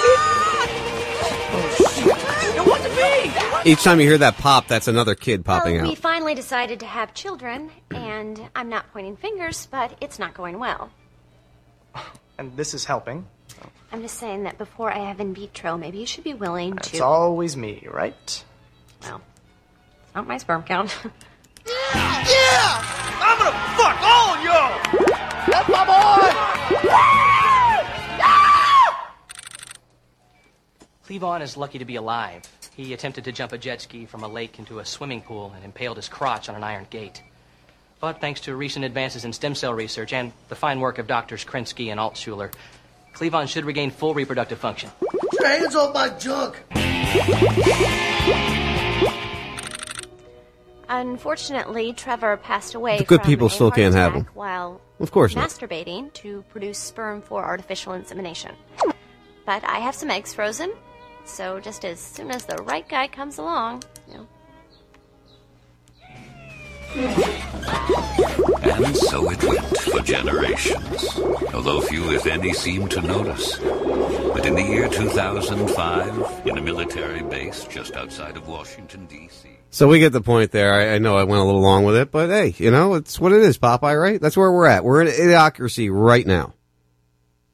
Dude, that's that's exactly what I was talking about when I said that we're in idiocracy. Go watch the intro. That's the exact. That's why I pulled it up. I mean, I am that's good the exact audio I was referring to. It's scary to think that that we we you know that movie came out what ninety eight two thousand one. Bond's going to vote for Trump. Oh, t- what's your opinion on this? Let, let's get into that because, like I said, I don't like to really discuss the elections, but obviously we have to address it. I haven't decided if I'm even going to vote, but I'm leaning towards either Johnson or Stein. Uh, obviously, I'm trying to find a a lesser of the five evils. I don't know. What's your opinion on what we see? Where where, where do you stand with Trump? Is he real? Is, this real or is this is this all made up? Is this all part of the game? Let me ask you something. Mm-hmm. Who does he confer with? Trump. I don't know. His advisors, his Henry his- Kissinger. well, see, I didn't know that. Yes, he he sat and chatted with Kissinger. Oh well, you know, Jones made excuses for it too. Uh, by the way, he was. Oh, imagine that. Jones speaks out about well, that. you but- know, you know. See, I don't listen to him anymore, so I don't even know what he says. I saw a video just because he was on YouTube, one of his shows. Just because Trump chatted with him doesn't mean anything. Well, okay, that's true, but, but you know, where there's smoke, there's fire. Just Yeah. saying. So it's not just Kissinger. He's what was his RNC speech about? Look, this is my big thing. This is why I'm glad you brought this up because when people ask me who I'm going to vote for, I'm not voting for anybody. I'm voting for myself. Vote But, for but you are going to vote for something, at least yourself, at the very least, right? I'll write my own name in. Vote, but you know, vote for yourself. 2016, I came up with months back. But honestly, nobody. I mean, if you want to get technical, you should vote for nobody. Literally, write in nobody because nobody's going to be your savior. Nobody's going to come and follow through with any of their campaign promises. Newsflash. Newsflash, ladies and gentlemen. It is not legally required by the candidates to actually follow through with anything they say when they're running for office. Or if they plan on doing it, they're going to be brought to the basement and told, "No, you're not doing that." Or you know, it's been it's been legally challenged before. Like people have like you know brought lawsuits or attempted to or attempted to go through legal means to try to hold you know people's feet to the fire, and it's been shown there is no legal requirement. Go look this up. There is no legal requirement for a politician to follow through with any campaign promise. They can lie their asses off to everybody. And then when they get in office, do whatever they want. What's what's Trump's and I'm not bashing Trump. I'm just trying to show the reality that Hillary's evil. She's already a piece of shit. She's horrible. We all know this, right? Like we, we don't need to argue about this. We, I I don't think we need to. I mean, I think it's pretty Everything- obvious. Hillary's evil. Well, because I've been accused when I, when I bring this up, people are like, "Well, you're shilling for Hillary." No, I'm not. I, I think you everybody that's ever heard me talk or knows who I am knows how I feel Well, about Hillary. I hate that, Popeye. First of all, I hate that that whole. Well, if you're not voting for this, you're voting for that, and you, if you're if you're angry at this person, you're promoting that person. That's a bunch of bullshit. Because again, like you're saying, you you spoke out against both of them. You spoke out against both parties for for years and years and years, and and that's part of the what we were talking about earlier, the divide and con- conquer. Ex- Well, exactly. So I, I think she's already evil. If you look up evil in the dictionary, it actually says underneath the word "see Hillary Clinton," and then it gives you the page where she's linked, uh, and it says also "see see evil lizard woman." she's another reptilian. I'm telling you, if she became president, she'd walk up to the podium, take her oath. I mean, She puts her hand on Bleh. any, And the any- lit- any the- holy book. The book will immediately catch fire. And then after she says her oath, she's going to unzip her human costume and expose her reptilian, real humanoid structure. You know, like that chicken V. What was her name? Oh Diana. yeah, yeah, yeah. Uh, she, oh, I, you're talking about the old Diana- V, right? You're talking about the '80s V. Yes, the Yeah. 80s V, not that remake, the one that they did a couple. years. I'm talking about the one from the 80s that was scary as shit when we were kids and gave everybody nightmares because it was just too like, whoa, that's creepy. Do you remember the Charlie Sheen movie? And I, uh, off the top of my head, I can't remember the name of it right now. I think it's no, not Contact. Uh, it, it, I know what you're talking about, where they were like they were aliens. they and had the backwards knees, and they Yes. were they were terraforming the planet with geoengineering. that, and that movie. They, they filmed part of that at the the old SETI dish in Arecibo, Puerto Rico. Yes, yeah, because that's where the base was. That they were. The satellite dish that was actually shot in Arecibo. Yeah, yeah. I, I, that that's a great movie. I've been trying to find. Con- no, it's not Contact. No, that's the one with Jodie Foster. I know what you're talking about. It's like Arrival, or no, that's a new movie. It's kind of, it's Oh, no, it is Arrival. You're Arrival. You're right. Is that it? Well, it oh, is okay. Arrival. Yes. So Or let me something like Google that. here. You It's- can yes. talk. I'll Google. just Google alien movie, comma Sheen. Charlie Sheen, Yeah. and you'll find be my good to go. I'm trying to find my Google. I can't find my Google. I hate Yeah. when I lose my Google. That's that's how you handle that. So anyway, while while you're googling that, I'll finish my thought. So I'm not bashing Trump either. I'm just exposing the reality here. I don't think people see the bigger game. Everybody's getting caught back up into this game, even the awake people. They're getting sucked back into the left right paradigm. Again, going back a couple of years, and I've been saying this now, I've been saying this on air for months. Going back a couple of years to when Ferguson happened, right up until that event, and that that event is when the, the media changed their narrative and were able to change the narrative as a whole. Because remember, they're just the propaganda mouthpieces for the powers that shouldn't be, and they under and the people that control and manipulate society understand how we work and they know how to manipulate us very well. And they changed the conversation from police brutality, the training, martial law, cops with you know fully automatic weapons, military surplus equipment like MRAPs, getting Bearcats. Why do cops have armored personnel carriers? You know why are they running around in fatigues?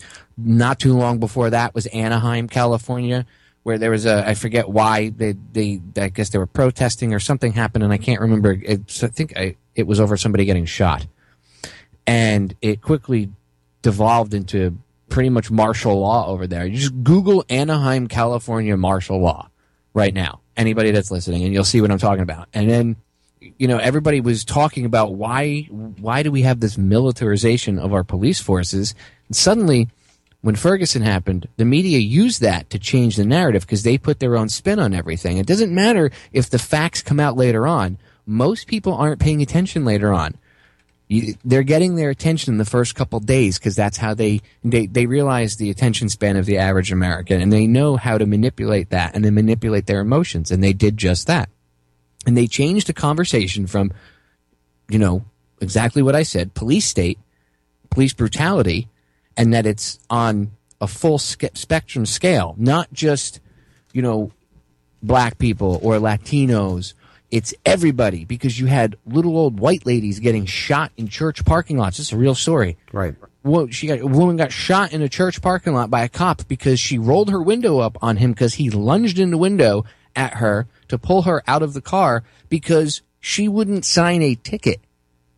And when she rolled her window up and tried to drive off because she was scared, he shot her to death in a church parking lot of her church, I may add. Well, that goes again. That Papa, that goes to something I addressed earlier. Ooh, I just like banged my keyboard. That goes to something I addressed earlier today, and and and I was talking about that. Is is it, it's not the actions of the citizens that have caused this fear of the police. It's the fear. Uh, it, it's the actions of the police, the law enforcement, that has caused their own fear. Right, but that that's that was coming to the forefront because for years And then BLM came and they, they, they misdirected everybody and they used COINTELPRO to make it look like it was. They're lightning rods. They're controlled opposition. You you get somebody that can you can bring the emotion and the anger around, and then you can direct that and it can be used. the The genuine anger of the general public can then be manipulated and used against the very same general public, and that's what they do. They're masters of manipulation. That's what they're doing, and that's what they're doing with the election too. So the conversation went from, "Hey, why are cops beating the crap out of people? Why are they shooting so many dogs?" Remember all the people bitching about dogs getting shot and about babies having flashbang grenades, like in Georgia, drop through the window and blown up in their crib and never be right again. Rem- right? Remember that? Remember that? Yeah, I, I do. I remember that, but I bet you nobody else does. Right. Well, see what I'm saying? Like the sh- uh, sheriff's department in Georgia detonated a flashbang grenade in a child's crib, and their excuse for it was we didn't know the child was there. Right. So your lack of situational awareness, Your lack of training, your lack, responsible- your lack of investigating. Right. Well, but it was because everybody wanted to be SWAT team and yeah, let's. We think we're. I didn't join the Marines. It's all for drugs, though, Popeye. It's all about fucking drugs too, though, man. Well, steroids and shit. Well, that. No, I mean drugs. It- It's all about the drug war. If we if Oh. we didn't have this fucking drug war, then we wouldn't have that problem. Most of the violence we see is caused based on the drug war alone. and um, the what is that called? Where they can seize all your shit. Oh, uh, um, uh, uh, it's for co- uh, uh, uh, um, Jesus. Listen to the two of us. I know, right? We're both I'm the one telling you, and this time I can't remember. Uh, what something for for uh, asset asset asset forfeiture. That's forfeiture. is. Thank, you. yes.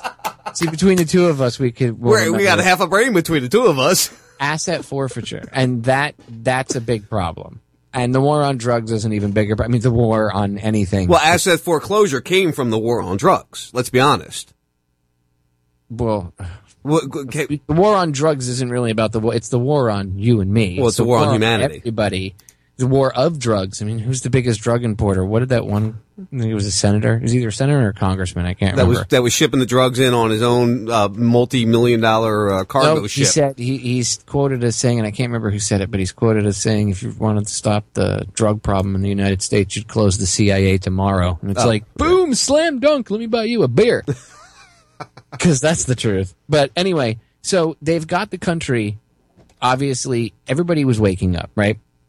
Middle class white America was realizing that there was a problem. Like, hey, wait a minute, why are they shooting little old white ladies, and why are why are we having Eighteen-year-old school uh, uh, uh, daycare teachers driving from a uh, from a keg party that the cop Right. jumps in front of the car. the, the lie and, and the well it wasn't a lie because at, at one time it was the minorities that were completely focused on but that's they always got to start with one subgroup and then work their way up through through uh, you know we're all humans but if you broke us up the way the way they take us on they break us up into you know they'll find the easiest way to break us up in their own mind in their own and plan. And then the one of the first ways that they actually enact their plan is once they figure out how to break us up and um, organize us, so to speak, in their vision, they then sell that vision to us and get us to think about each other that way because then it's easier for us to put ourselves in that box and keep ourselves there than it is for them to constantly have to run around trying to control us. You know, like Brzezinski said at the Council on Foreign Relations meeting a couple of years back, it was in Canada. He said, for the first time in human history, mankind is becoming politically awakened. And that they're seeing the disparity between the haves and the have nots, and they're understanding how things really work. And it used to be easier to control a million people than it was to kill a million people. But now it's easier to kill a million people than it is to control them. And and they've done a good job at killing a million people. And by the way, it was The Arrival, the Charlie Sheen movie. I just wanted to make sure I put that out. Uh, so how do we how do we a- as us small little individuals that we are, Popeye?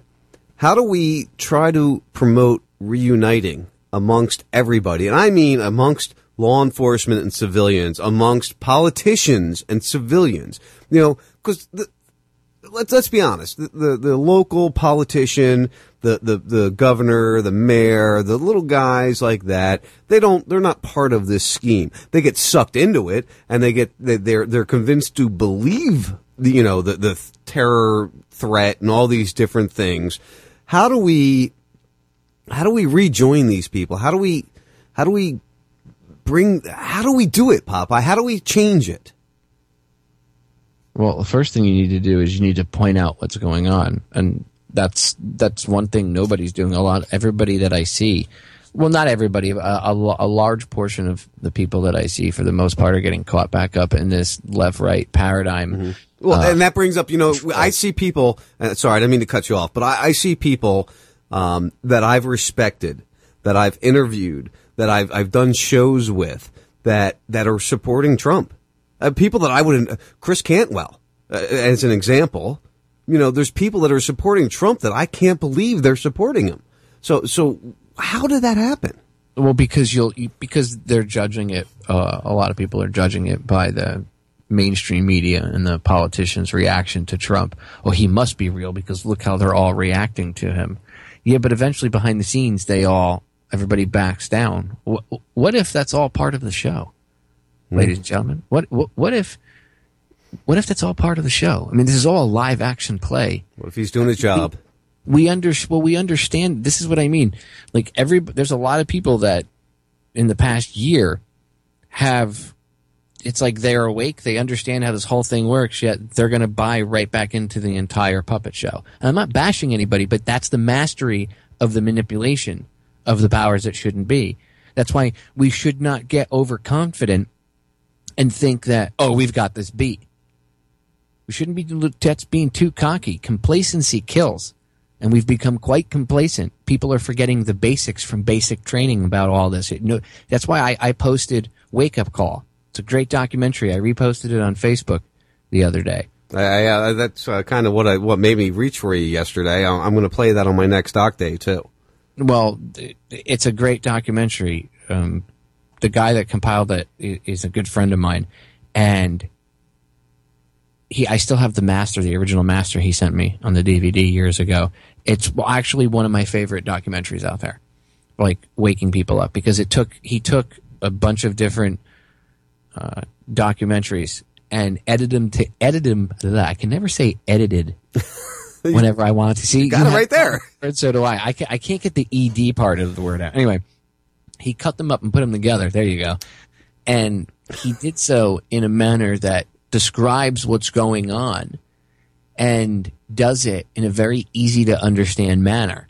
I find that when I used to give out documentaries all the time, when I used to give out DVDs, like in person, I used to walk around with a couple hundred DVDs on me wherever I went. Wake Up Call was always one of the documentaries I gave out because even the layman, even the person that is, if you think of, if you try to think of, like, even somebody in idiocracy could sit down and they could understand the way the information is being presented.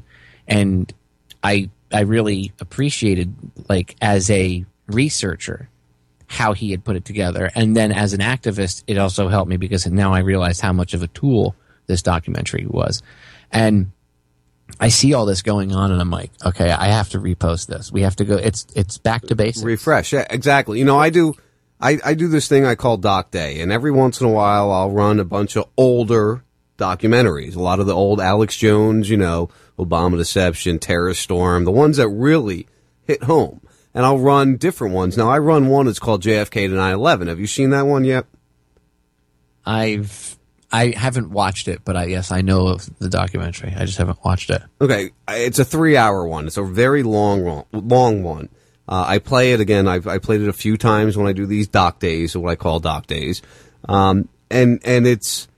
Uh, I've talked to Jack Blood about it. He kind of he he he likes a lot of what they say, but he doesn't agree with their end result.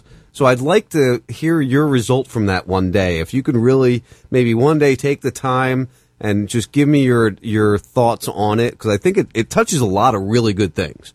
A- And I think that's what we need to do is really push some of these documentaries um, that that again the wake up call. You know that's another great one that, that we need to start pushing and make people really because people are paying attention. There are there's a lot more people paying attention now than there was five years ago. And if we can get the true good information to them, we can get people to start realizing what's happened in the past. You know, 9-11, I still don't give up on 9-11. I don't know why we've allowed that, that movement to die. Why those of us that believe in truth don't keep pushing our 9-11. attention spans are extremely short and we get distracted by other things But and that- they understand that. It, remember the you know the old saying, first they ignore you, then they laugh at you, then they fight you, then you win. When we're in stage three, first the media ignored us. Back in the day, we used to talk about this kind of stuff, and people wouldn't. They'd be like la la la la la la la. You know, when like Wake Up Call came out, we were still kind of in that phase where you could try to tell somebody about this, and they would be like, "The Federal Reserve that that doesn't even exist," and you're like, "Dude, look on look on the back of your money." It look on the money. It- Federal Reserve note. from Federal Reserve Bank right on there. Do you not see it? You know, they don't. No, no paying attention. No, none of it. No, no, no looking at it. It's right in their face, and they didn't want it. Nobody wanted to pay attention to it. You were then laughed at, which is the second part right? Once they start, once you forced them to pay attention to it, then it was the news media making fun of conspiracy theorists. Oh, ha ha ha, conspiracy theorists, ha ha ha. They think, po- you know, politics is rigged. They think the elections were rigged, and blah blah blah blah blah blah blah blah. blah. Ha ha ha ha. On to the next story about Lil Wayne or Justin Bieber. They weren't around at the time.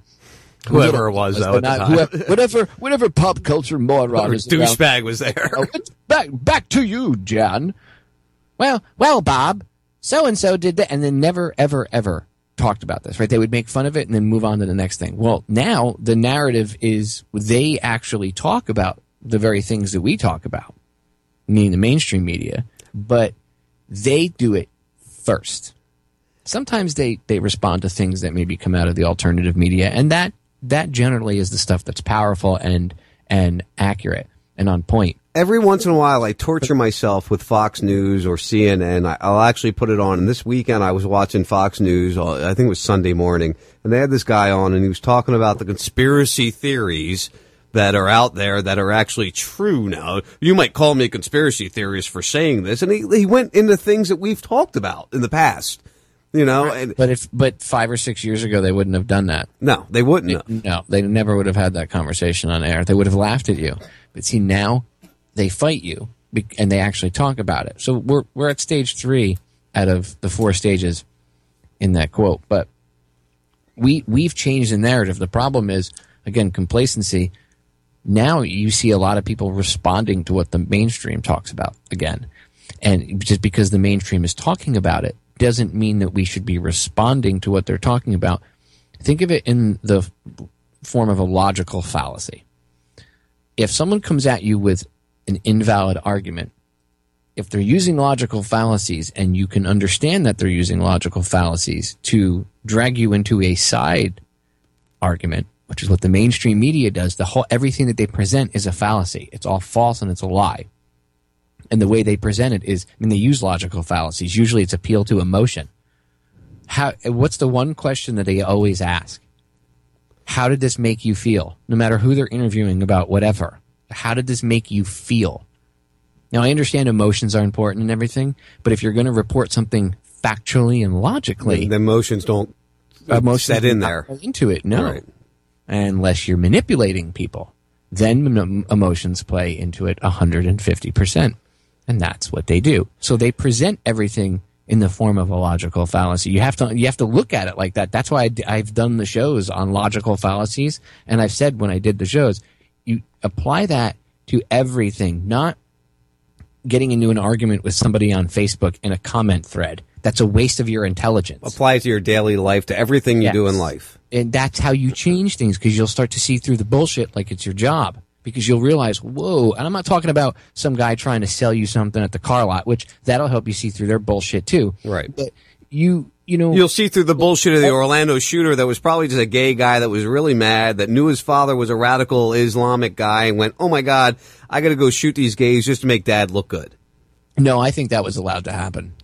I think, and I don't know, we haven't discussed it obviously, but I think that, that that boy, that man was a, a closet gay.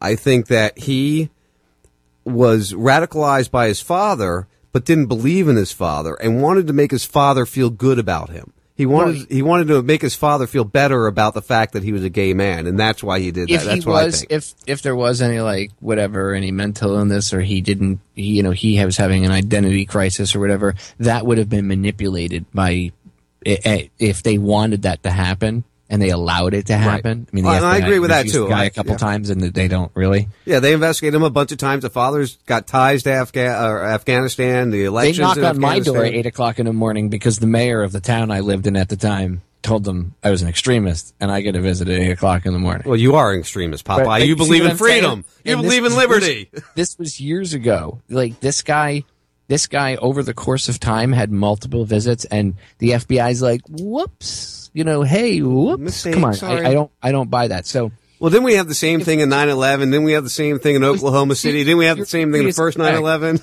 if your theory is correct, they would have manipulated him that way. That's how they would have controlled him.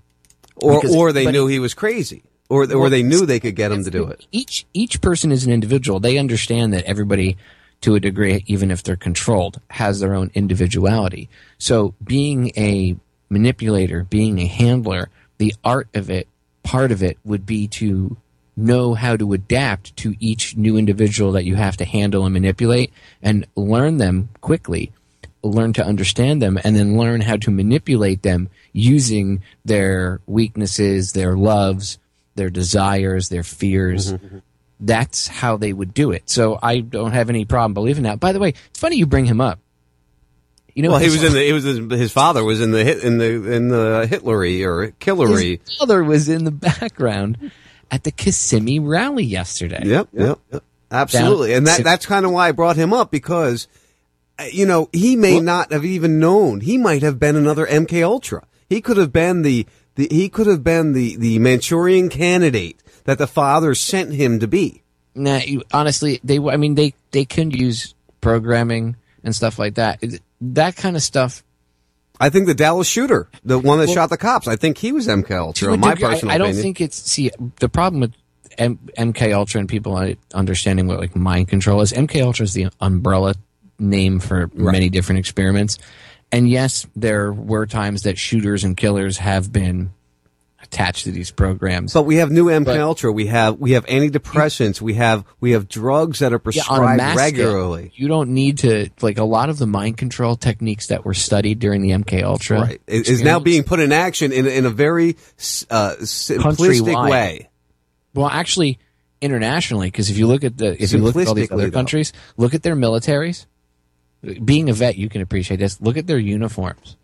How come everybody has the same BDUs now? Mm-hmm. And Getting all really close, their- isn't they, it? They all wear the Velcro patches. It might be different patches, but they all wear the patches in the same spots on the sleeves. You got to be able to interchange it quickly. I mean, when you change the side you're on, you got to throw that new patch on. Well, if you're going to have a world government, doesn't your Your you government have always have some change. form of unity in putting your patches and your unit insignias and everything else? They they understand that they would they might have it broken down by region, and that's fine. Let let people have their false regional pride or whatever to control them because you know the the whole primitive nature of man, the whole tribal nature.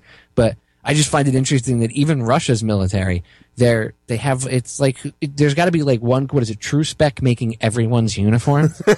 Well, hey, you we know that that both sides of the Hitler regime, you know, the in World War II, Hitler was was financed by both sides, the Bush family and all these different people were all throwing their money in. We know Ford built the the vehicles for Hitler. You know, it you know, they got to make money somehow, Popeye. You can't put them down for wanting to make money. the Luftwaffe wouldn't have been able to fly if it weren't for U.S. Standard Oil. We could have completely we could have completely eliminated the air war with Germany because the additive needed and this is something I learned in, in, in JFK to 9-11. The additive needed was still provided to Hitler and his regime when it could have been very easily pulled away and he would have had no air power. Well, it was Because yeah, of was Standard the, Oil. The only, the only people that made it was U.S. Standard Oil, Exactly. by the Rockefellers. Right, exactly, exactly. And that that's one of those things that come out. I please, Did you know Popeye, promise me, Bush- promise. You- yeah, Prescott Bush financed both sides. I, I Well, he was he was in charge of a bank that was, Yep. and I can't remember. I want to say it was the. Union Bank, but, I I can't. I think that was the name. Do- of the do bank. me a But he favor, was- Popeye. He was the president or the vice president of it, and he was he was linked. He was bringing getting brought up on charges of under the Trading with the Enemy Act. And Mm-hmm. you know what he did? You know what he did? He founded the USO. You know how hard it is to publicly prosecute. Remember, these these are people that the general public you know there were- there They wasn't the respected at the time. there wasn't Twitter, so yes, they respected them. Remember, it, they already they already even back then they controlled. Uh, they they I know Operation The hearts and the minds. They- they- 50s, but they already controlled for the most part the media. Yep. Okay, and it was much easier to control it back then. They like again, no internet, no Twitter, no Facebook. It's no eight oh Popeye. It's eight oh two. We got to wrap it up, but my friend, uh, this was what happens when you and I get together. We got to do this more often. We got to really, you know, kind of work together some more because I love working with you. Do me a favor, make me a promise, not this week, but within the next couple weeks, will you sit down and watch JFK to 9/11? Because everything we just talked about is in there. Yeah, I know, but most of the I I've seen some of the stuff. I'll give it a if I get a chance to. I It's will. three but- hours. I know it's hard. I know. Well, but you gotta you gotta realize the information that whoever put that together, they didn't come up with that on their own. Um, most of that information has been around from some of these older documentaries as well, too. So, like, people need to go back and. Oh, I don't even think people realize what's out there anymore. It's there. It's out there to be watched. That's why I do doc days. When I get the chance, I put a doc, a bunch of documentaries together. I, I play them on my station so people can come and, oh, did I lose everything? I know I lost Popeye. Oh, I don't know if I'm still on air, guys. Hopefully I am. Uh, you, you've been listening to the first 52. Popeye, you still there, my friend? Did I lose you? Oh no, I'm completely down. All right, guys. Uh, we just we had a storm rolling in. The storm got me again.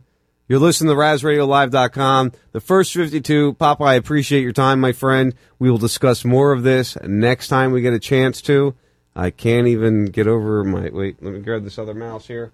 That's what happens. See, when you live in Florida, storms roll through and they fuck shit up on a regular basis. So, guys, thank you for joining me tonight. We went a little long. It's been a great show. I love you all. Be safe. Be careful.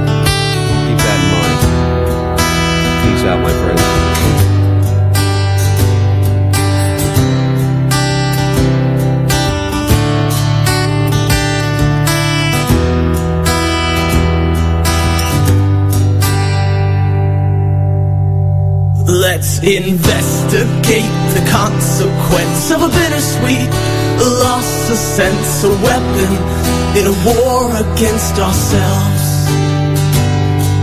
The setting sun is loading guns, don't be afraid of mistakes, emotions misplaced, to love or to hate.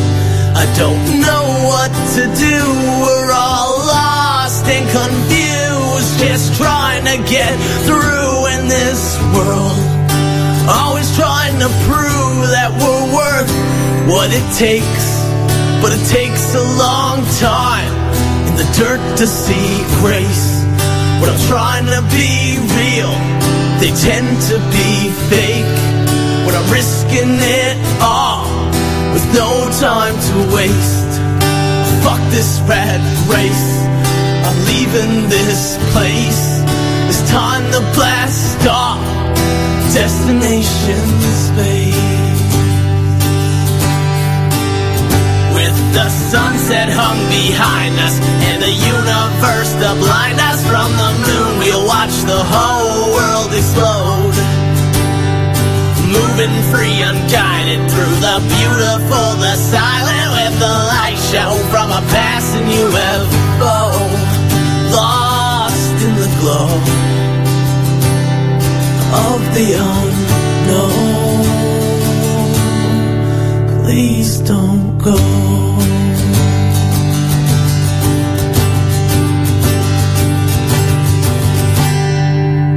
And I don't know how I got here or how I'm getting home.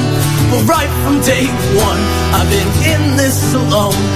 With odds stacked against, I've been drowning in stress. They said, Can you take more? I said, Give me what's left.